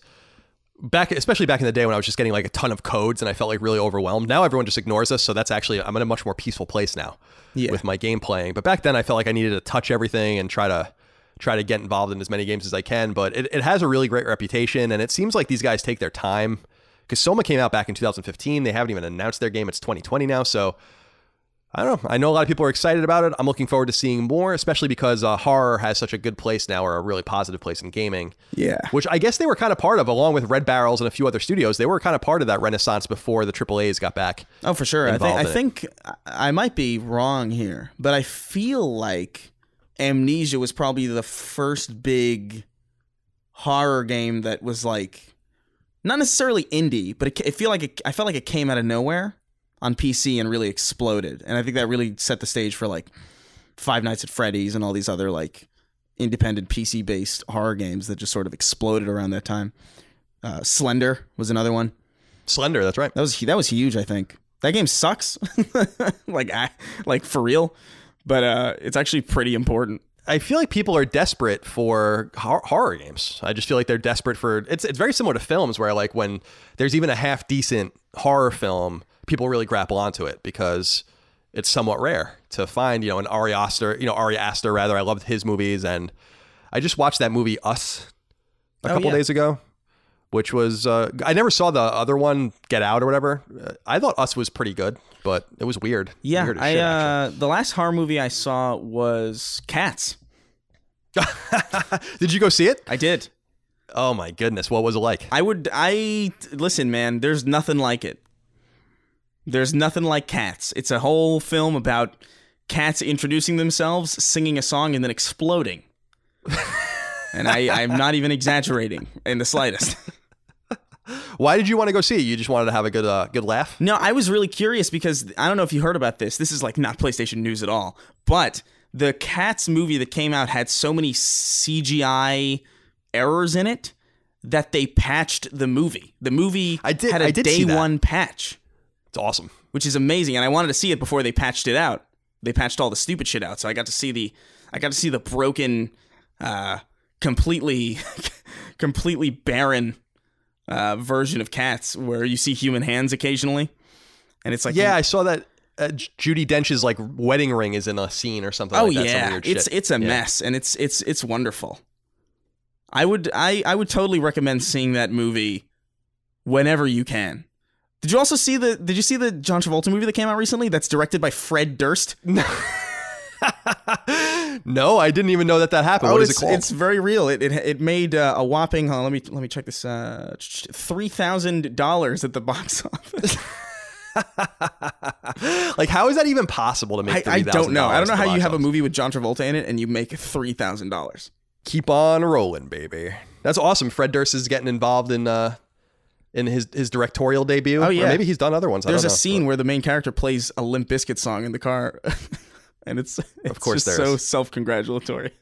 I love it. Now I, I can't hate because I love Limp Bizkit, but of course I do. So, all right, Chris. There's just a brief wrap up. Number eight, the very strange Untitled Goose Game, which Chris brought up earlier, which came to PS4 in mid-December, has surpassed a million copies sold across all platforms, according to its publisher. So a massive success for them. And story-driven FPS Void Bastards has been rated for release on PS4 by PEGI, the European Games Rating Board, according to website Gematsu. That's fairly uh, significant because that game apparently is heavily inspired by Bioshock. So I'm really looking forward to checking that out. I think it's already on PC, but I have not played it there. Yeah, I've seen some people talk about Void Bastards, and it looks really cool. Void Bastards. Also, a good name. It is. It surprises me too because there was God. I can't think of what the fuck the name was called. The game was called. There was a game on PS3 like years ago that was originally called something Bastard, and they renamed it. They had to rename it because Sony had a problem with it. God, I wish I remembered. Someone will write in and let me know what it was. And now Void, you know, if I were them, I'd be like, what the fuck? Now you're releasing a game called Void Bastards. We had to rename our game and ruin our entire marketing campaign for this shit. That's so, So- shitty. Yeah, I wish I remember what it was called. So can you just not? I guess you just can't have certain words in in the titles of games, even if they're pretty tame. I guess so. I guess this has changed now because if it's, it's if it's rated by PEGI, then it's coming. So Yeah. yeah, I wish I remembered what it was. I I could easily look it up, but someone will just look it up for me and then let me know. Yeah, we should have called our game uh I don't know, Dipshits United or something. See if we Dipshit could- bitch ass, Dipshit a Sacred Symbols adventure. Well, there'll be time for that. Maybe that will be the sequel to Twin Breaker. We'll have to find out. Dipshit McFuckass. Dipshit. God help us. All right. All right, Chris, uh, it's time to get into the new game releases, but there is no drop again this week. I guess there are no games coming out this week, which is good because it'll allow it. I'm getting sad. I'm getting sad at the lack of like I miss I miss reading them. You're getting sad, but I'm getting scared because I'm wondering like how big this drop is going to be next week. Oh if we've gone this long without a game release. So getting a little nervous on my end because I think this is like three weeks in a row now with no drop, but we didn't only miss two weeks because we did our Game of the Year episode. Uh, but we did have a letter here from Timothy Bryant. He wrote in and said, Hey, theory of entertainment, E equals CM squared. Whoa. oh. You guys didn't have a drop last week for the new game releases, and it made me wonder how many games would have to release in any given week for you to go, I'm not reading all of these games. I figure somewhere around 50 games, you'll go back and actually count them so you can tell us and Chris how many games you were actually released. But what number do you think you would go to get to where you would not even read them all for that week? Or are you committed to reading them no matter what? My guess would be somewhere after 100. Keep on entertaining entertaining me and making all my decades great again. I feel like we had like 25 one week, right? Something insane Yeah. like that. yeah. That I, I that think didn't dissuade us. I think the second that it takes up more than two pages of a Google Doc, you know what I mean? I feel like the second Yeah. it gets to that to that point, I'm like, listen, you gotta you gotta calm down. You It's know, too much. you gotta be It's reserved about what you're gonna put out. Just don't put anything out if you're gonna put it out alongside 50 other video games. There's no point. You There's might as really well no point in doing just it. you might as well just delay it. Yeah, I feel like with Twin Breaker, like the only reason Twin Breaker is going to sell is because of our show. No one's going to notice it otherwise, right? Yeah. So like I always wonder like we have the advantage of we're going to sell thousands of copies of this game because of the show and we're really thankful about that. I have no doubt we're going to sell thousands of copies of our game, but if you don't have that advantage, then what like I just wonder sometimes how many of these games or how many copies of these games actually sell because like is someone going to come across Twin Breaker and buy it naturally? I guess maybe some people will review it or something, but Yeah. I'm a little scared of that, to be honest. I'm a little scared of our game getting reviewed because the shoe's going to be on the other foot for once. Hopefully, we don't get a bad Metacritic score. We'll see. Oh well. The game's really fun. I mean, I play it, and Chris has played it. I think it's really fun, but we'll see what everyone thinks about it when the time comes. You have see. to all be very patient out there. All right, Chris, since there are no games to to annoy us and and to Timothy's point, I mean, my whole goal with the game releases is to just na- I want to talk about every game once. Like every game that comes to PS4, PSVR, PS5, Vita. I want to just say it once on the show. That's like kind of my OCD thing.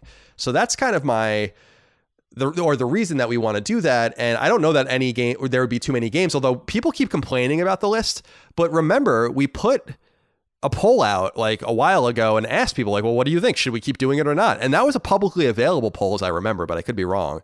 And it was like four to one that wanted us to keep doing it. So I think most people get the humor in what we're trying to do. I mean, we lose our.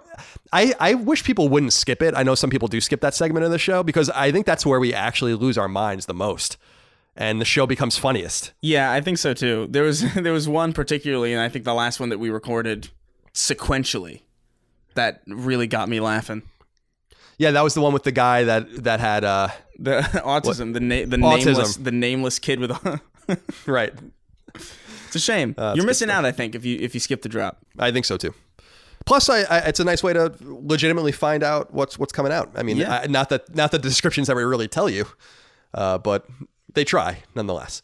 So, Chris, with the vacancy of a drop this week, just like the last time we didn't have a drop, there are there are going to be, or there will be, ten questions, comments, concerns, thoughts, and ideas from the audience here to wrap up our show instead of six, which is what tradition usually dictates. And we'll start with Zach Wishnuff, who says, Colin and Chris, if Nintendo ever stops making consoles and goes third party, do you think that they'll eventually be acquired by Sony or Microsoft, or possibly sign an exclusivity deal with one of them? And would the exclusivity of their IP be enough to end the console wars? Keep making Tuesdays great. Well, First of all, that's not going to happen anytime soon. Switch was the best selling console of 2019. It's going to be the best selling console probably of 2020 as well.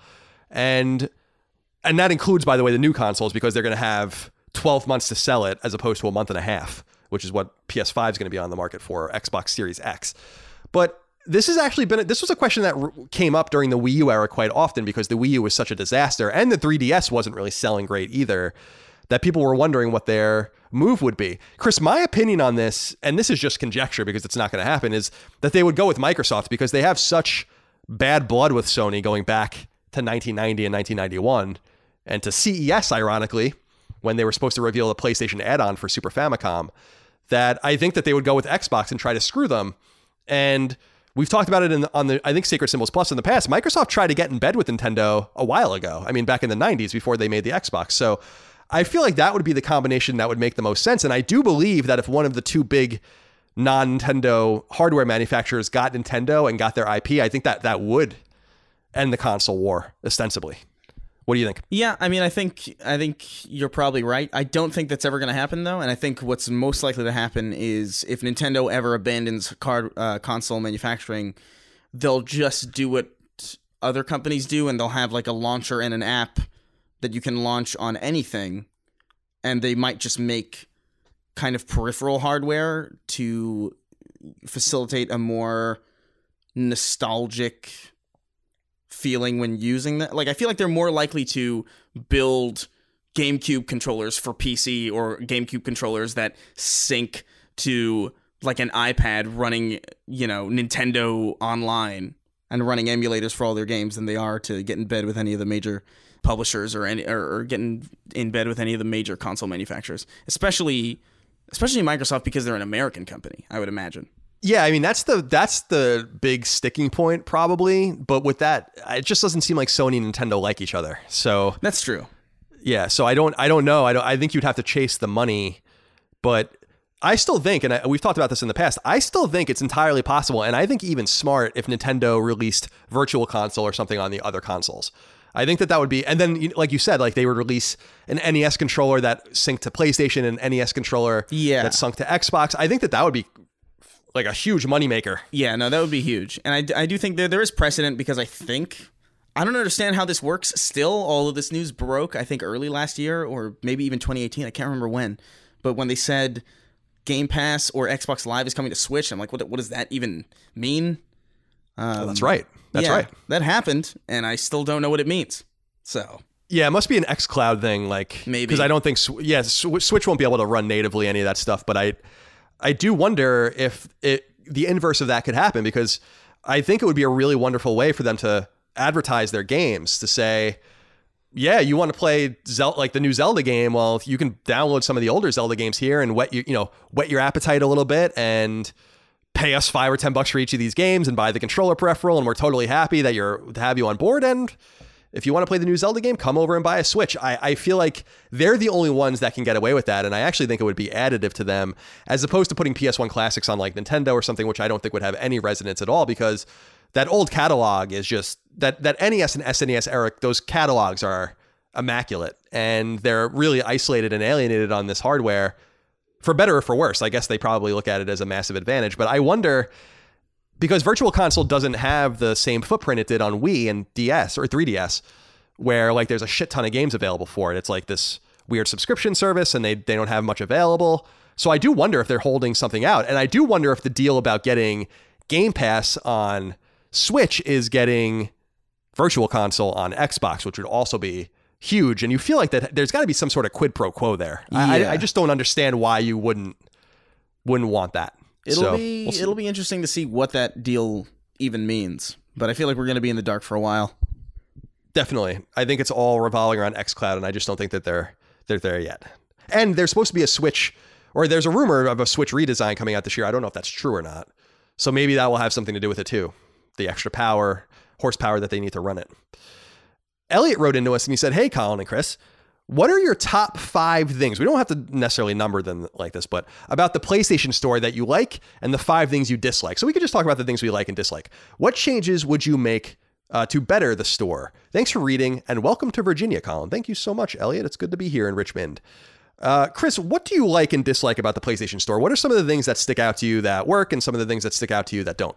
Well, it would be nice if uh, automatic cloud cloud saves actually worked. That would be nice. That would be pretty sick. It says it does, but it's very clear. It very clearly doesn't. Uh, I actually did a bunch of automatic cloud updates before I left uh, for New York, and uh, none of them, none of them uh, transferred. I had to, I had to do like a few manually, and those are the only ones that went through. And it's like this is kind of this is pretty tedious, isn't it? It is. Uh, so that would be nice. I feel like I don't know. I feel like I would organize the menus a little bit better. I, I feel like it's very bizarre that you can't. I, I think it's very bizarre that you can't shut the theme menu music off in the theme section. Like that just seems very bizarre to me. There's a lot of like little things. Like I feel like things are mislabeled and things don't aren't where they should be. In a lot of situations when you're messing around in the PlayStation Store, obviously, we've talked about just how long it takes to even log in. Sometimes I don't know. it's it's horrible. I mean, I, I think the PlayStation Store is horrible, and there are very few things about it that I like. I think that one of the things that they did, they got rid of that weird scroll wheel that they were using for a few years, where you were searching, and they would like eliminate. You know, you put in A, and then they would eliminate all the letters that would not come after A, so you would have like. You know what I'm talking about? Yeah, It was yeah. like the, that, that little vertical wheel. That thing sucked. I don't know what they were thinking with that. So they finally got rid of that, which was nice. But the PlayStation Store is terrible. I, I, I get so annoyed when people are like, "It's fine. It's just you." I'm like, oh my god, no, it's not just me. It's a lot. It's millions of people that hate this thing. It doesn't work. And how many times does a person have to go to network settings, test internet to get your internet to work again, then go back into the store? Yeah. If my PlayStation's on for more than two minutes, I can't go into the PlayStation store without doing that. And that's across many networks and four PS4s. I have four PS4s. So that's the thing that annoys me the most is like when people are trying to tell me like it's just you. It's just that's not a problem for everyone. No, it's a problem for a lot of people, and I'm sure that they know that. And it's a problem really endemic to PlayStation Store because the Xbox ecosystem just works a lot better. So it's hard for me, Elliot, to pull out the things that I like about it because what do I like the most about the PlayStation Store? The games. And I guess that's a really huge cop out because the functionality sucks, the screenshot functionality sucks, the Yeah. trailer functionality sucks. Most of these things don't work. It always says like information coming later and all that kind of stuff for games that are ancient. It doesn't make any sense. I think if I was, I think if I was to rank all of the the major players as far as their online ecosystems go and the functionality of their ecosystems, I feel like I would go uh, Steam at number one, obviously, Definitely. and then I think, I think Xbox Live would go second, and then PlayStation, and then Nintendo. Nintendo's is is definitely the worst one, just because like you can't. There's no there's no party chat. You have to like download a party chat app for your.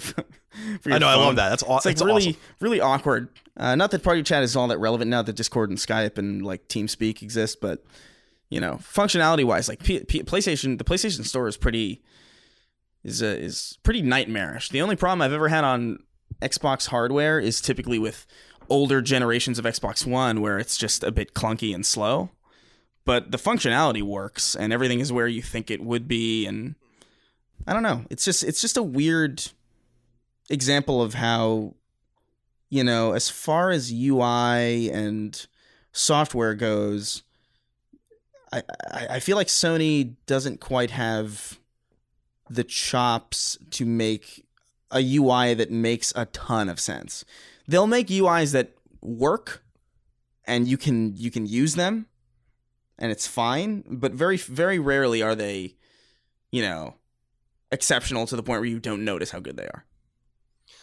You it's I mean? probably yeah, definitely because it's probably unquantifiable in some way how much money it's cost them.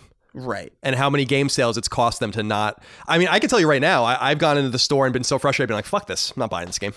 And I just don't buy it. And, and it, it, it's not often a first party game, but it's often a third party game. And if I were a third party partner, I'd be like, this is bullshit. Because if this is like an anecdotal thing that's happening to this person, then this is certainly happening to other people. It's not just, I run a PlayStation podcast. You know, like I, I've been I've been professionally covering PlayStation my entire adult career this is not something that I'm I know that I play up like the the hamminess and the dumbness of like the tech and all that. I don't understand these things, but I'm not I'm not stupid.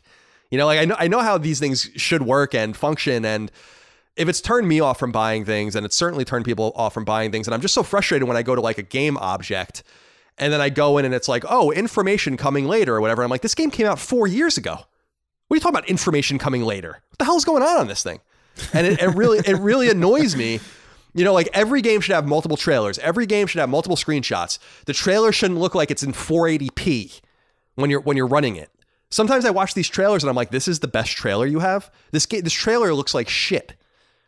and then you watch, the, and then you know what I mean. And then you watch the game, you watch the trailer, yeah. and it's like, this is is this selling the game? I don't think so. I, if I were a more ignorant gamer and I was just looking around and be like, well, this doesn't, this doesn't even look right.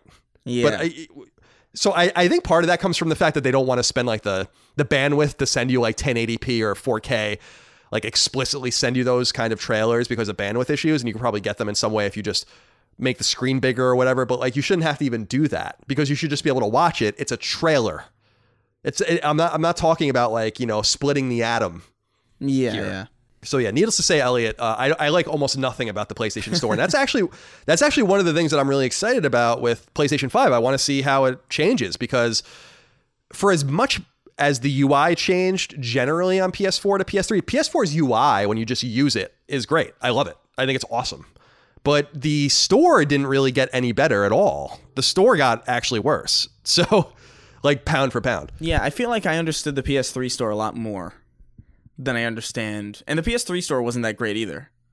Um, especially with the, the what, was it they had initially with the the it was like the old text like the way that we used to text on flip phones. Oh, like T9 or whatever. Yeah, yeah, yeah. And so that was like the way you would type on it initially. But I feel like I understood it. I feel like I could find what I needed to find. That is also like a symptom of just having so much more maybe maybe just the fact that because the PS3 online store came on with such few th- you know you had demos and you didn't really have that many expansion packs you didn't have that many like themes or or microtransactions cluttering the store maybe that does play into the role of how cluttered the store is now because back then all you really had were games but that still doesn't excuse the fact that they haven't figured out a way to clean it up Chris, I will tell you that when I a few days ago I was searching for Dragon Quest, I just wanted to see what was on the store, and I put Dragon Quest in, and it was like bringing up all of this. Sh- it didn't even bring up like Dragon Quest 11 first. It's like what is going on? It's like Dragon's Dogma, Dragon DLC for this, and I, I was like, oh my god, I can't stand this. Yeah, and then you just get dissuaded and discouraged, and you just move on to something else you have. And I'm perfectly happy not spending money on the PlayStation Store. So yeah, that's perfectly fine. That's fine with me. It's, I don't own any stock in Sony. I don't give a shit how much money they make. yeah. All right, Christopher Weaver wrote in and said, "Hey CNC, with all the PS5 rumors going around, what do you think of the backwards compatibility rumor that it will allow you to play all five generations of PlayStation games? How feasible is that? Would it be similar to how Xbox does it with select games? How much of a selling point is this for a new console? Thank you for your thoughts. Keep bringing us the great content. Did you see this? This this newest rumor came from Hip Hop Gamer. Did you see? I did see I did see things about it. I didn't see any substantiation of it. You know? Yeah, I, I- to me, all right. So this is how where I stand because first of all, the rumor also said that like they're keeping PSP functionality open. I'm like, no, they're not. So the I mean that that would be nuts if you could play PSP games on PS5. That would be fucking crazy and awesome. But I, I just don't believe that that's possible, and I also don't really trust this source to be perfectly honest. But my what what I'm feeling inside me is like how is to the point uh, Chris was asking like how is this going to work like you're going to be able to put discs in your PS5 and read them or are you talking about like functionality with the stores and if so like how is this all going to work? I, I'm just really I'm hopeful that this is true because this is what we really want but I'm really skeptical of I mean with PlayStation I'm just generally skeptical generally. I mean I I think that's a good place to be with anything you really love is to be skeptical and challenge it Yeah. and and kind of hope for the best and expect the worst. And sometimes we get really good shit like PS4 and sometimes we get consoles that are really str- that really struggle like PS3 and uh, so I, I don't know that I really believe this. I, I I want to believe. It's like the X Files poster. Like I really want to believe but I, I just don't know. I mean how, what, how does this strike you if you were to put money down? What do you think? I don't think if I were to bet, I feel like they're just going to rope backwards compat- compatibility into PlayStation Now because it already exists and people already are accustomed. You know, the people who use PlayStation Now regularly, I don't know how many people that really is, but they're used to playing older games and older software on that service. So it's almost kind of like not necessarily like they shot themselves in the foot, but it seems like it would be almost confusing to then have what backwards compatibility on the store. Maybe you emulate the PS3 store to download PS1 classics and PS2 classics, but then that's even weirder. So what do you do? That you you put all the old games back up onto the new PlayStation store with new ROMs? Are are they building like a crazy disk drive that reads five generations of discs? Like I, I don't. This seems very just bizarre, and I don't know if it's. I I I don't know how they would even market this or talk about it. Yeah, and I don't know how much it matters. I mean, it matters to people like us, and I think it matters to people that play this, or I'm sorry, listen to this podcast. But I don't know. Like, is it really a huge selling point? It reminds me a lot of like other OS and Linux and all that kind of stuff with PS3, where they actually eventually took it out, and they they explained why they did, and I'm sure that they were doing it for shrewder reasons. But one of their things was like, no one uses this, and we can see that no one uses it, so no one should really care. And so I, I just, first of all, I have a really hard time believing that it's going to accept discs. Yeah. I think the I think the solution that I mean, it's going to accept PS4 and PS5 discs. I think that'll be as far as it goes. But I think with yeah, is it pa- like PS2 classics are already natively available on PS4, so those should be available. So this really leaves PS1 and PS3 games, and then if you want to bring PSP and Vita into it, which I really doubt. I mean, Vita's not even going to be possible.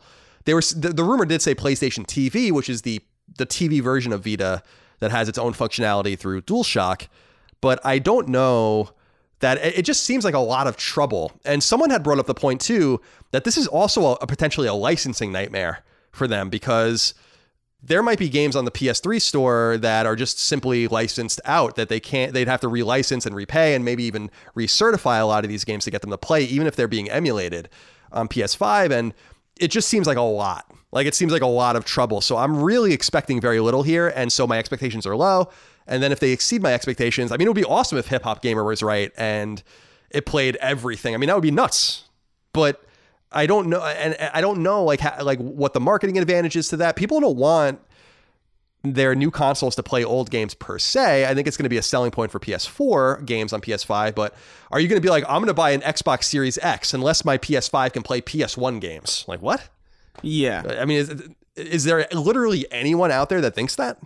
Because I don't think so. I really Maybe don't think not, so. but I do think as I don't know, it just feels it feels inherently wrong that I can play Metal Gear Solid 2, Metal Gear Solid 3 on Xbox One natively, but I have to stream it to play it on PS4. That feels just so incorrect to me in every in every way that it's just strange to me that they haven't figured this out already. Like there's there's no reason why. Can you imagine if the Xbox One came out and you couldn't play any Halo games except for the fifth one, but like the original trilogy was on Switch? You'd be like, what? You'd be like, what, uh, what sense does this make? This is so strange that this is even a thing. I don't know. My only yeah, my only hope, Chris, is that they get the PS3 games working. Yeah. like that. I would really love that because I think that that's probably more realistic. And if they can do that, even in an emulation environment, then the PS1 games should work. right. So then we would get a little taste of everything. And then you'd even be able to get like PlayStation minis and all the weird shit that used to run on PSP Oh, at sure, that yeah. weird, you know, all that weird uh, aspect ratio. So I don't know. I mean, it's it's entirely possible that they figured this all out, but I'm really not. Con- I'm not confident. Yeah, I'm not that confident either. But this this generation does seem to be the generation where the consoles become platforms because I, I think I was reading up on something how like the Xbox Series X isn't the next console. It like the next console is just Xbox and this SKU is the Series X. And I think they're just gonna have like the Series, you know, Z or whatever the fuck later on whenever they increase the power. But I feel like Xbox having a place where like this is the platform where you can play everything that's ever been on this in this ecosystem, I think that's enticing, and I think especially especially coupled with Game Pass, and I think Sony needs to really take advantage of the heritage that they have and the insane library of just classics that they have. Like it would be great if they could just figure out a way that it's not that these PlayStation 1 games are in high demand, but just for not even necessarily preservation reasons, but just you you want that stuff available in some in some way. I agree. And my, my real dream here would be for them to go all out and be able to trophy enable these games and like let developers and publishers go back in and very easily recertify and all that kind of stuff. I mean, that would be the dream. Yeah. And so that's like the utmost. And then I I think like the the lowest expectation is that the PS5 runs PS5 games and some PS4 games, which is still something I'm really afraid is going to happen. So we'll we'll see how it all plays out. But I, I, yeah, I just like to keep my expectations low so that I'm pleasantly surprised if I'm wrong. I'd love to be wrong. Yeah. By the way, I would absolutely. I mean, there's nothing more I would like than to be wrong about this particular issue. So we'll see how it all goes. Brian Chai wrote into us. He said, Hello, CM and CM. IGN announced that they're changing their review scale to remove decimals. Seems like a mighty step sideways and rather pointless. Colin, could you shed any insight why IGN is so beholden to an outdated and archaic method of reviewing? And Chris, what types of reviews work best for you? Thanks for the content. My work week would be unbearable without it. You're very welcome. Thank you, Brian, for your uh, question. So I was thinking about this when this happened because IGN announced this a few days ago that they're going to the, you know, to a I guess a 20 point scale or is it even a 10 point scale, something like that. But the weird thing I was thinking about with this because I worked there for so long is that when I worked there, they had the 100 point scale, then they went to the 10 point scale, then they went to the 20 point scale, then they went back to the 100 point scale. That all happened when I was there. And I just I used to get so mad when I was there because I was like, what? Why do we keep changing this over and over again? First of all, I think the 100 point scale is fucking stupid. Doesn't make any sense. And so I'm curious like what you make of this and what what kind of reviews work best for you. Yeah, I've never been a fan of like numbered reviews scores. I just don't really like them. I think they're far too generalized. And I think uh in my opinion, what works best for me is just finding some kind of outlet or some kind of content creator or some kind of reviewer that I align with most and just hearing their perspectives, not necessarily on like a this is a you know, this is a 5 uh, cloud strifes out of 6. You know, I, I don't need any of that. I need uh, I think the review scores that work best for me are buy, rent or pass because that gives you some idea of like just like a generalized view of like what something is, but also you have to take into account the the tastes of the person involved. I don't find generalized review scores on websites that are you know contributed to by hundreds of different people with hundreds of different tastes all that valuable. I prefer to find you know somebody who you know more or less reflects my own tastes. That way I can see them say buy, rent, or pass, and I'd be like, okay, I, I could probably trust that uh, relatively well. But even then, it's like you still got to do your own research. You still got to do your own recon on what you're going to spend Yeah. your money on. Yeah, I think that because I agree with you. I've reviewed hundreds of games with the number with putting numbers on them over time, and people would I think validly bring up like, well, what is the different? Like you said, this game's better than this game. Do you really think that? And I'd be like, I don't, I don't even know that you can compare these two games. And it it put everyone into a box in such a way that because I know that the idea and it was explained to me when I was there was. Well, like you have a bunch of 67s and then you have a bunch of 68s and then you have a bunch of 69s and 70s and they're supposed to be in this order, but it just seems it just seemed totally weird to compare them and granularly do that. And people will notice that even in the 100 point scale system, when that happened at IGN, I didn't use it. And I would only use the 20 point scale because that was the most, because I, I, was like, I don't know what the difference between an 8.5 and an 8.6 is. I have no idea. I, I couldn't tell you what the difference between those two things are. I just think it just, I get frustrated sometimes from the outside looking in because IGN does things where I'm like, that was something I said years ago. Like when they come up with like an idea or they like start doing things, I'm like, I said that in 2011. Yeah. Right. Or I, like I remember when I was an intern, I was like, oh, we should have like a TV channel, like a IG, like IGN TV reviews. Like we, rev- and there was like, no, no one wants to do that. And then two years later, there was an IGN TV, right? And I'm not saying it was like just my idea, but I'm like, well, why am, why am I so prescient about all this kind of stuff? I'm sure a lot of people are, but from the outside looking in, it, it is annoying because I know how it works and it's more chaotic than you'd think. And I, I think that that plays out pretty well when you take a look at it from the outside. So I understand people's confusion and consternation with this because I think it is confusing. And I think that the best idea, like Chris said, is to just bake it down into the words. If people want a score, then they can go somewhere else and look for a score, but the score is really meaningless. And it, like, they really got a lot of shit for their Death Stranding review, which was really off from the Metacritic score, and everyone experiences that once or twice. I remember when I gave a 10 to Last of Us, to The Last of Us, I was really scared. I'm like, am I going to be the only fucking guy that gave this game a 10? You know? Yeah. And you just don't know, like, if it's going to happen.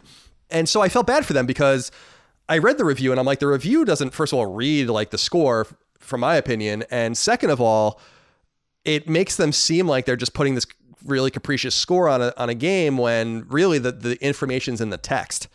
And if you if you inform people, like why even write the review? Why not just put a number on it and just leave it there? Because you're you're basically aiming at the lowest common denominator anyway, and that's why I like doing our review discussion review, you know, our, our 90 minute review discussions we do on on Sacred Symbols Plus because it allows us to really explore the ins and outs of the game and solicit questions and comments and allow us to kind of go down these different avenues without saying like, well, I give it a four out of five yeah, stars. Yeah. And then people listening can like work through their own kind of like if they hear something that you or I say, they can like channel that into how they might feel about something and cross reference it. It feels like a lot more valuable as far as consumer information. Like I just I've I remember like I tweeted something about the review score uh, system on IGN, and like I, I, got some people. I think Ryan McCaffrey was there too. He was like he was saying like, uh, oh well, you know, ten out of ten is a really marketable thing at IGN. It's like everybody recognizes it, and I'm like, I guess, but I, I, I don't know. I can't argue with that. I guess that's true, but does that serve the review? I don't think it does. No, it doesn't because I only gave that 110 in my entire time there, which was to The Last of Us, and I I kind of felt firsthand what that was like to for the audience to be confused because they're like, oh, it's perfect. Well, Ellie's running across the screen and no one sees her and stuff, and I'm like, I didn't say it was perfect. You know, like I it, it, it's called a masterpiece. That's what the 10 is, but I see that if you think that it's a 10 out of 10, then I understand how that might read as perfect. And even though the rubric says something different, see that's the point. It's like there is no ambiguity when you read the text. And people had brought up to me in the past, like, oh, you said you like this game more than this game, but you gave this game a better review than that game, like a better score. And I'm like, I don't know, man. You know, like, I, I, I can't keep up with all this shit. I, I don't know. I, wasn't keeping, like, that was the one thing I can say for with certainty is that when I was there, I wasn't like keeping a, I, I wasn't keeping like a running list of the scores I gave everything in order to try to fit them in. Just, I just gave the score that I felt was right. And then later on, you kind of expose how silly the system is when you're when someone brings up a totally valid point like that oh well you said how much you liked this game more than this game but you gave this game a half a, a half a point higher. And i'm like well i don't know what to say about that. Yeah. Because it doesn't reflect my feelings i guess. It's just kind of how i felt at the time. I, I don't know. So yeah. It's a weird i understand why people system. it's weird it's just weird especially because it's changed so much. And it changed so much when i was there and just ping-ponging back and forth. And i don't get it. I, I just i don't i don't think it's doing games criticism any favors, but that is my opinion. That's been my opinion for a really long time. They didn't listen to me when I was there. They're certainly not going to listen to me now. Jonas Johnson wrote into us. He said, Hey, CNC, I know you are both a big fan of Ken Levine and his previous masterpiece, Bioshock. We certainly are. I've been really eager to see what he's currently working on. What do you guys think he's up to? Greetings from the freezing hellhole of Norway. Well, you're right, uh, Jonas. Thanks for writing in. Chris and I are both huge Ken Levine fans, and we're both huge Bioshock fans. I think we would both put that in our top five games of all time. No, for sure. I want to yeah. speak for Chris. Yeah. And uh, I also like the sequel, which he didn't have anything to do with really, and Infinite, which he did. Now, uh, literally, Ken Levine is at a, a small Boston based studio, which was uh, irrational, but it's much smaller now, called Ghost Story. And they are working on some sort of mysterious product under the 2K Take Two moniker, a Take Two publishing banner. And it's apparently a first person sci fi game, but we re- so just like Bioshock, but we really don't know much more about it. Apparently, it's supposed to be pretty sophisticated in terms of what it actually is. And apparently it's taking so long. Remember, Bioshock Infinite came out almost seven years ago, which is incredible. And I think it's taking so long because I think they are taking the story and customization options in the story and like the different branching narratives really seriously so that the game feels alive. And I don't want to say too much more because I, I do have a, a bit of a personal connection to Ken Levine and we have talked pretty extensively and I don't want to betray any of that stuff. Although he didn't tell me anything like too specific. But um, what do you think about like what are you expecting? What do you want out of him? I don't know what I'm expecting. I do know that I'm down. I, I want to know what it is, and I'm eager to find out because I think I feel like Ken Levine is one of those people who like could pull off something like not not like a Death Stranding, but I feel like he could he could be one of those people who like does something that on paper sounds really just not engaging, but for whatever reason, when you're playing it, it is. Like he strikes me as one of those kind of auteurs. And I feel like I'm just eager to play something else like that, or something else that comes from a place of genuine, you know, chops as far as game design goes. Like I'm really, I'm really pumped for whatever the hell it is. I'm, I'm excited. Oh, me too, man. I can't wait because I think pound for pound, Ken Levine is the greatest writer and game director in the in the entire industry.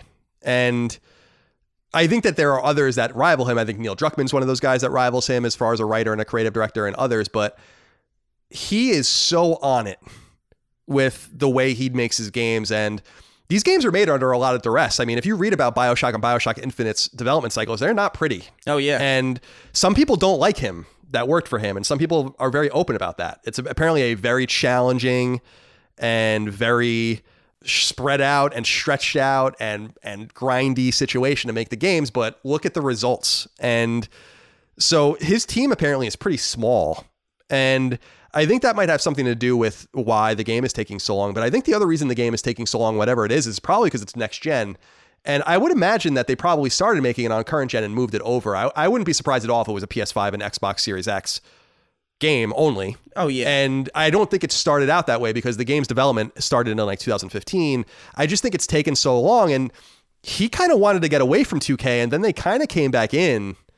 And so I think that that relationship is kind of happening as well because remember Irrational had a lot of layoffs and he was only able to keep like a few of his guys and gals. There are quite a few women on that team, and so I think it's I think it's really exciting. And I agree with Chris. Like whatever it is, I mean, I, I am positive that whatever it is, it's going to be awesome. Like I would be shocked if it's not going to be awesome. And I think it's really actually kind of a good sign too, Chris, that under the 2K banner, as we already know, we t- discussed this a few weeks ago, that they're making a Bioshock game in Northern California, Bioshock 4, technically. And that he has nothing to do with that. We already knew that. But the fact that they're comfortable announcing that and announcing whatever they're called, Cloud Imperium, not Cloud Imperium, that's the Cloud guys that did uh, Cloud Chamber. And the fact that they were willing to announce that while his game is still unannounced says to me that they're not going to be that similar, which I think is kind of nice too. And that they're willing to actually put both of those games out on their label, which makes me twice as excited because we're going to basically get twice as much Bioshock. And there's nothing wrong with that. No. So, not at all. Very, very exciting. Uh, Dustin Mason wrote into us and said, Hey, CNC, I'm excited to hear from Chris about this one. He says, First time writing in, long time listener since Beyond. Well, welcome. There are a lot of online games shutting down recently. How would you guys feel about developers adding offline play with bots? Call of Duty is one game that does this. I think it's a good way to extend a game's life and allow nostalgic players to get in another game of an old favorite. I'd love to be able to play MAG again, massive action game, of course, but I will never be able to. Chris, now you are an online player, and when we played Titanfall 2, yeah. on our Let's Play, we actually played with a mixture of bots and real players. How do you feel about the inclusion of bots in these games? Because I feel like that is a really nice idea, and I, I don't know how complicated it is to kind of put that in.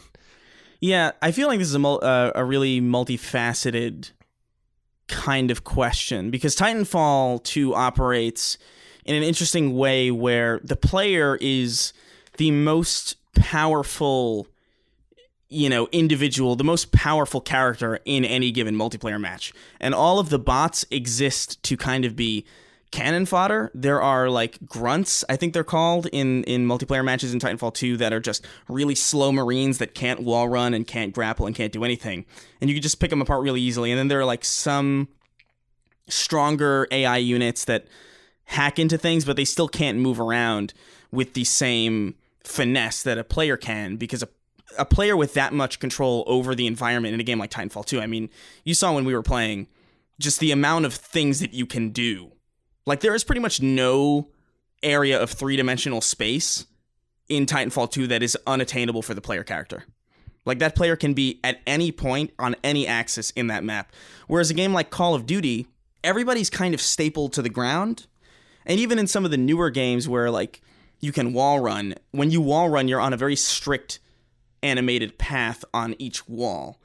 So in a game like Call of Duty, it's it's really easy to have bots because not only are the kill times really quick, so you can feel engaged when you're playing against bots, just as you're uh, feeling engaged when you're f- playing against players because they can kill you just as fast as you can kill them.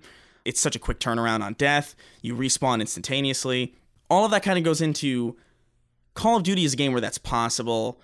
Uh, Titanfall is a game where it's possible because the bots are so below you. But in most games, I feel like bots just would provide a very unsatisfactory multiplayer experience.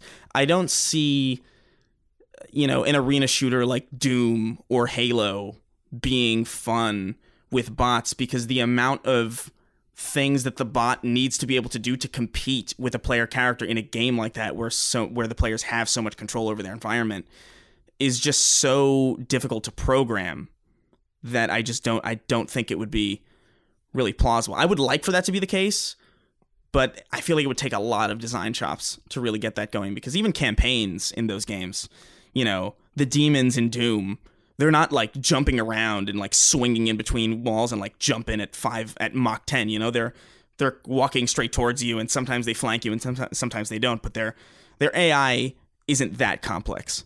So I feel like it's a it's a multifaceted uh, situation. That was that was a lot of No, it's, it's a great answer. No, it's not rambling at all. I mean, it's a great answer, and I, I'm with you. I mean, you're much more learned on this stuff than I am, but I feel like it kind of defeats the purpose of the game. I understand that it limits not having these options limits the game's life life cycle, and that sucks because it sucks for a lot of reasons. It sucks for trophy hunters. It sucks for people that just want to be nostalgic. It sucks for a lot of people, and I guess you kind of have to look at the time necessary to fix that problem and ameliorate that problem as opposed to what you're going to get out of it. So, like, yeah, it would be cool to turn on Mag and be able to play it, but who's really going to play Mag? yeah. I mean, people weren't even playing Mag when it came out. So, yeah, I understand uh, what, exactly what you're saying, and I think you're right. And I think that's why th- there just needs to be two different ecosystems for these games, so that you either support one or you support the other. And if you can support both Sure. in terms of single player multiplayer, then you get that. But otherwise, yeah, like it's it's a shame that a game like Radical Heights or something died so quickly because no one wanted to play it. But that is kind of the market speaking, and you have to pay attention to the market. If you're part of the market that doesn't agree, you're still part of the losing market, and you're not going to have any voice in that situation because they're going to move on to what's next and what's profitable. yeah, that makes sure. perfect sense to me. It's also just like a lot of design work. You know, Definitely, There's a lot definitely. of there's a lot of you know in Destiny you play like such a powerful character, and there's a reason why you don't fight other guardians in Destiny that are pl- that are AI controlled, and it's just because the AI path of that character would have to be so insanely complex to be on par with even fighting a real player who's even just slightly okay at the game. Like it's just it's it's that's well into the future. I feel like. Definitely. And yeah, I mean, when you think about just how much design needs to go into the location of monster closets and, like you said, AI, AI tracking and paths and all of that in just a single player campaign, just making it more complicated is a problem. So, yeah, I agree with you. That's a design flaw. I mean, uh, Dagan and I were talking about this on the Dead Space knockback. Not that it's related to this, but just design is the most underrated component of video game development. Oh, for sure, yeah. For you to have to then bake this into the cake too is is a lot of work and not and, necessary. and yeah, and fuck, man, I, I don't make games or anything. I might be totally. This might just be my opinion, but it feels like an educated opinion. it feels it feels vaguely accurate, but uh, yeah, I think you're right. But anyone, I mean, we have a lot of devs that listen to the show, so write in. yeah. Nathan Cermak wrote in and said, Why is it not standard yet to allow us to remap the buttons to exactly how we want to in every game? Is this just a QA nightmare or what? This is becoming especially important with backwards compatibility. A ton of these old games have crap control schemes, clicking the right stick to zoom or lock down the gun sights or look down the gun sights. I mean, come on, happy New Year's to you both. So, yeah, I have a huge problem with this too, but I think Chris, he nailed it that th- it's not only a QA nightmare, but I actually think because I hate clicking to aim down sights, it sucks. Like Resistance Fall Man has that. Halo used to do that, and uh, I, I feel like it. I, I and I could be wrong, but I think it's not only QAing that's the problem, but it's like they want you to play the game the way it's intended with very few options. And the game that comes to mind for me is when I first pl- started playing Dying. I think it was Dying Light when I when I tried to remap the buttons, and then the game didn't make sense anymore. And then I realized, oh, the way that they wanted me to play the game is the way the game really should be played. I just didn't want to wrap my head around it because it immediately didn't feel right. I think you were jumping with like R1 or something. It was like weird. Yeah. And I think that that probably, going back to the design que- question, I think, or the design discussion, I think that that probably is a major part of it is like, well, we don't want you to like customize yourself out of playing the game the way we want you to play it because then you might hate it. And it's not meant to be played like this. And so I think it's probably a little bit of both, but I don't know for sure. I think it's definitely part of a QA nightmare. I, I think that the the benefit that a lot of uh, PC games have when you're remapping button controls uh, or, or remapping keys on PC is that you still have a mouse that works regardless of function. So you can like kind of bypass any mistakes that you make. But like, let's say you, uh, let's say you have, uh, let's say A is confirm and B is cancel, and you remap all your buttons as cancel and then you try to undo that and there's just no way to do it because you've gotten rid of the confirm option. And it's a console so you can't just you can't just open up the the files and fix it and there's no mouse that you can kind of use to bypass it. I feel like that's also a certain thing where you just don't want kids fucking around in the menu and just breaking a game. Yeah, and that's where the Q, that's where the QAing comes in. You know, that's a problem. yeah but that's yeah it's definitely a qa nightmare i think. Uh, where on pc it's just less of a problem because there's just an inherent baked in way to circumvent it. But I don't know, man. I like clicking in the stick. I think it Oh, makes a lot aim? of sense. I, I think it makes a ton of sense. Oh, interesting. Yeah, because I think I feel yeah, like I- I feel like the left analog stick is the is the movement, the right analog stick is the camera. It makes sense that clicking the left analog stick in would change the way movement works, and it makes sense that clicking in the right stick would change the way the camera works. Yeah, no, that you're right. I just it does feel old and it does feel feel- like yeah. yeah like i think if it was in a newer game i would i would be a little bit like off put but it, i think it feels completely right in those old games like they, they- i feel like they were designed with that intention so it just feels correct in Fall of Man, it felt right until you played Resistance 2 and then went back yeah to Fall of Man because my whole argument with it, and again, I'm not as much of a kinetic shooter fan as you are. You're much better at these games, but it's like another action because you click the stick to aim, and then you have to click the stick to unaim, as opposed to just letting go of a button and then you're not aiming down sights anymore. that's fair. You know so that's like my like i could never play a game like that ever again. Like if, if I, I, there was there was like this random what the fuck was it? The audience might be able to tell me what it was. Oh you know what it was? It was just cause like just cause 3 or something had some weird ass oh yeah yeah yeah that was awkward where I'm like- that that didn't where i'm feel like i can't play that I can't play this. No, I, mean, I literally was like, I I played it for ten minutes. I'm like, nah, I can't. yeah I can't. I. I usually like that and it, in that game it felt off i think it all comes down to like how well you design it but for sure yeah Yeah, I remember and I was so disappointed because I was so excited about that game because I just wanted to play like some open world nonsense and I was like I can't I can't play this. I just can't play this. And that's maybe that's a Colin problem, but you're right about the button mapping though. I've definitely gotten into button maps, especially in like older or I guess 2D games where I've just totally broken the button map. And I'm like, I don't even know how to fix this. You got to like reset it, yeah yeah you know, or delete delete the file and go back in or whatever the case might be. So I hear that as well. Although I'm not very smart, so that's probably also something to do with it. Jack Siebert wrote into us, Chris. There's three more questions. He says, "Hey CNC, during the PS4 generation, Sony had a not insignificant amount of substantive third-party exclusives. These include Street Fighter V, Nioh, Persona 5, Ni no Kuni, Dragon Quest XI, which also later came to Switch but never to the Xbox, and the Yakuza series. I think I might have said PS3. I meant PS4 generation, as well as a menagerie. Nice word of indie titles." Do you guys think that strong exclusive third party titles will continue to be a pillar of the PlayStation platform going into next gen? If so, which series would you not be surprised to see on a Sony stage revealing their next console exclusive title for the PS5? Uh, Chris, what is the common theme between all those games? Uh, Japanese. Yes, exactly. And I think that it's not that they want to do this, it's that they're making Japanese games first for Japanese audiences first, with the exception of perhaps Street Fighter V and then they port it if they want to, and there's just been no reason for them to port it. Like if they ported Dragon Quest XI to Xbox, would anyone care? I don't know. I, I don't think so. Or Persona 5, like is it worth the money? So I don't think it's people going or developers going out of their way to make PS4 exclusives as much as it's them taking the path of least resistance.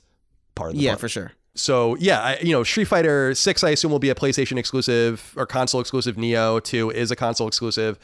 The new Persona Five is a console exclusive. Ni no Kuni uh, two was on PS4 only. Dragon Quest is on Switch as well, like he said, but it's not on Xbox. Yakuza just came to Xbox for the first time, I think, yeah, or yeah. Switch. Uh, Street Fighter is such a weird exclusive to me. Like that, that one makes the least sense to me because it's so American. Even it is a Japanese game, obviously, but it's so ostensibly popular that it's just it's it is kind of weird. And so many Street Fighter games are on Xbox, so it's like it's just very strange. It is weird. Yeah, I think that Sony's money probably had more to do with Street Fighter V than any of those other games. Yeah, but sure. I don't. I don't. And, and remember too, Street Fighter V was developed in an environment. Street Fighter 4 even more so, but Street Fighter V was developed in an environment where Capcom wasn't doing that well, and I think that that's relevant too. I think if Street Fighter V was developed and released two years later, it would have come to everything. I think that they probably were like, well, we, we would like the guaranteed money now. yeah. Especially because, especially because Street Fighter 4 was a little bit of a slow burn. Yeah. It became popular, but it took a little while. And so I, I, don't and Street Fighter 3 obviously was a big miss. So it's not like they don't have any examples of this of the franchise failing in For some sure, respect. Yeah. But yeah, you can you can be pretty it's a pretty safe bet to assume you're gonna get third party exclusives going forward. Definitely. Out of Japanese studios, no doubt about it. I was actually really surprised that Yakuza finally migrated because I thought it would just never happen. I mean, that franchise has been going on for so fucking long that you thought it would have been it would have happened by now, but it, it didn't. And like he said, even when Dragon Quest Eleven or something like that moves, it moves over to the other Japanese console, not to Xbox. Yeah. Two more. Judah Bailey wrote into us and said, "Hello, carnivorous Colin and cruciferous Chris. After 110 plus hours and many CLS podcasts to keep me company, I have finally earned that sweet platinum trophy in Death Stranding. That is a long platinum trophy to get." After this, I obviously went to the PSN profiles to look at my stats. So love that site for fun and noticed that my platinum earning fell off a cliff ever since Sony removed the trophy incentives from their Sony rewards program. I used to work towards platinum trophies constantly, knowing that each one brought me closer to earning store credit on PSN. And looking back, it was some of the most enjoyable times I've ever had with earning trophies. My question to you too is this: Would Sony ever create a little more incentive for trophy hunters? I know it isn't necessary, but I believe incentives like Sony Rewards can help create a more lively ecosystem for PlayStation. Would love to hear your thoughts, and remember, do not underestimate the power of PlayStation. Well, I think we're underestimating them a lot, actually, but we'll be, we'll, we'll, hopefully we'll be surprised. Uh, we've talked about this in the past, Chris, as far as the PlayStation or the Sony Rewards program, which was tethered to play or to platinum trophies for a while, which was great. I guess we can just talk more about this more generally, though. Do you think that there needs to be an incentive above and beyond the metagame to make this meaningful, or do you think that the metagame itself is just fine? I feel like the metagame itself is just fine, but like, I mean, obviously, this is something that matters to at least someone, which means it matters to people, right? So, yeah, I don't yeah. know I don't know if there will ever be enough people participating in this kind of a thing to make it something that Sony would prioritize because they haven't even really I mean, people haven't even they haven't even figured out backwards compatibility yet. And it took them forever to figure out, you know, how to do name changes and even that's not doesn't work right. So like the idea that they would go back to maybe doing a, a rewards program for the handful of people that actually took advantage of it is is, is pretty you know, not don't don't don't expect much from that. But I do think, you know, I, I think little rewards like this is nice. It, it it gives back to your community I don't think it's particularly that expensive. You know, because you're having people constantly on your platform. It's like free ad advertising, basically. I look at this, Chris, as because I think you're right. Like, I don't know that it's really worth the trouble. But I also look at it. I mean, this is a really re- weird reference, but I kind of look at it as like a central bank that has to like moderate the value of the dollar or whatever. And if the dollar, if every dollar isn't the same value, like your dollar in your pocket's the same value as my dollar in my pocket, and if you have this trophy system like we do now that is just totally fucked, right? like where like one platinum trophy, like you just had 110 hours in Death Stranding for a platinum. I can go and get the I am Mayo platinum or whatever it's called. My name is Mayo in five minutes. And they're both the same platinum with the same ostensible value on the system. If, and, and because they let it go for so long and didn't moderate, like a central bank would moderate the value of a trophy, for instance, just using that as a reference, then I think something like this is becoming increasingly impossible. And Yeah. that's a really that's a shame because if they just paid attention to this more and cared more about this, they could have had something really dynamic and interesting going on for many years.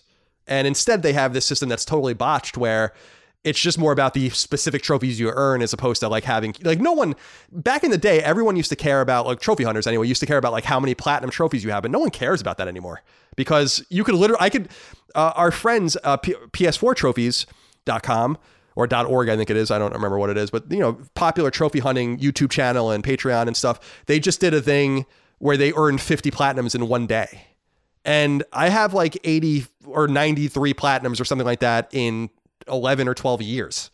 And so it's it's the dollar for dollar thing that I think is really most relevant. What they could do is like really moderate their first party games so that all of the first party games have an equally challenging platinum trophy that might earn you something, which I think would be pretty neat, but I don't think they're going to do that. And I think I think the system's just too far off now where it's really they've really ruined it. And I think that it, it it only matters to fewer people than it should because they let it happen. Yeah. If they cared from the beginning, then this could have been something really robust and really interesting.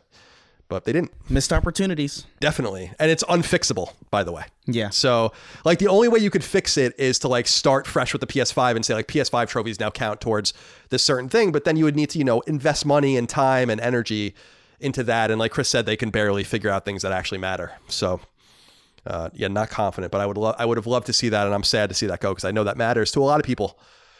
Uh, final question, Chris, comes from Scott Hunt. He says, Wagwan CC. That's uh what is that? That's uh Jamaican, right? I have, I, Wagwan? you're asking the wrong person. I guess I am. With the new Netflix series of The Witcher out, the game series has seen a huge rise in its player count, which we mentioned earlier. Do you think this will lead to a remastered collection of the first two games? And do you see yourself going back to the game in the future? This is a great question, Chris, because I really am confused why they haven't re released Witcher 1 and 2. I know that they're not like Wild Hunt level in terms of their quality, but you think that they, like, those two games aren't even on PlayStation at all. And you would think that you would go back and want to re release those. Do you think we'll see them again? I don't know. I don't think so. I, I, I don't think CD Projekt is one of those studios that would just hand off their games to be remastered. They don't strike me as that kind of studio. Maybe they are, but I I really don't think you're going to see a remaster of the first two games. I've definitely gone back to The Witcher 3 since you know, since that show came out, and I've actually been really enjoying it. But I the, the first two games are just like like like you said, they're not they're not quite as good as the Wild Hunt. They're definitely a lot jankier and they have less fixes to go along with them because like a big a big contention with The Witcher 3 was in my opinion was just how nauseating it was to use Witcher senses because they had this weird fisheye lens distortion going on that would just give me a, a, a seething headache every time I would play the damn game. And then also Geralt's movement just fell off, but now there's like an um, option in the menu to make that like better and more streamlined. There's an option in the menu to turn the fisheye off.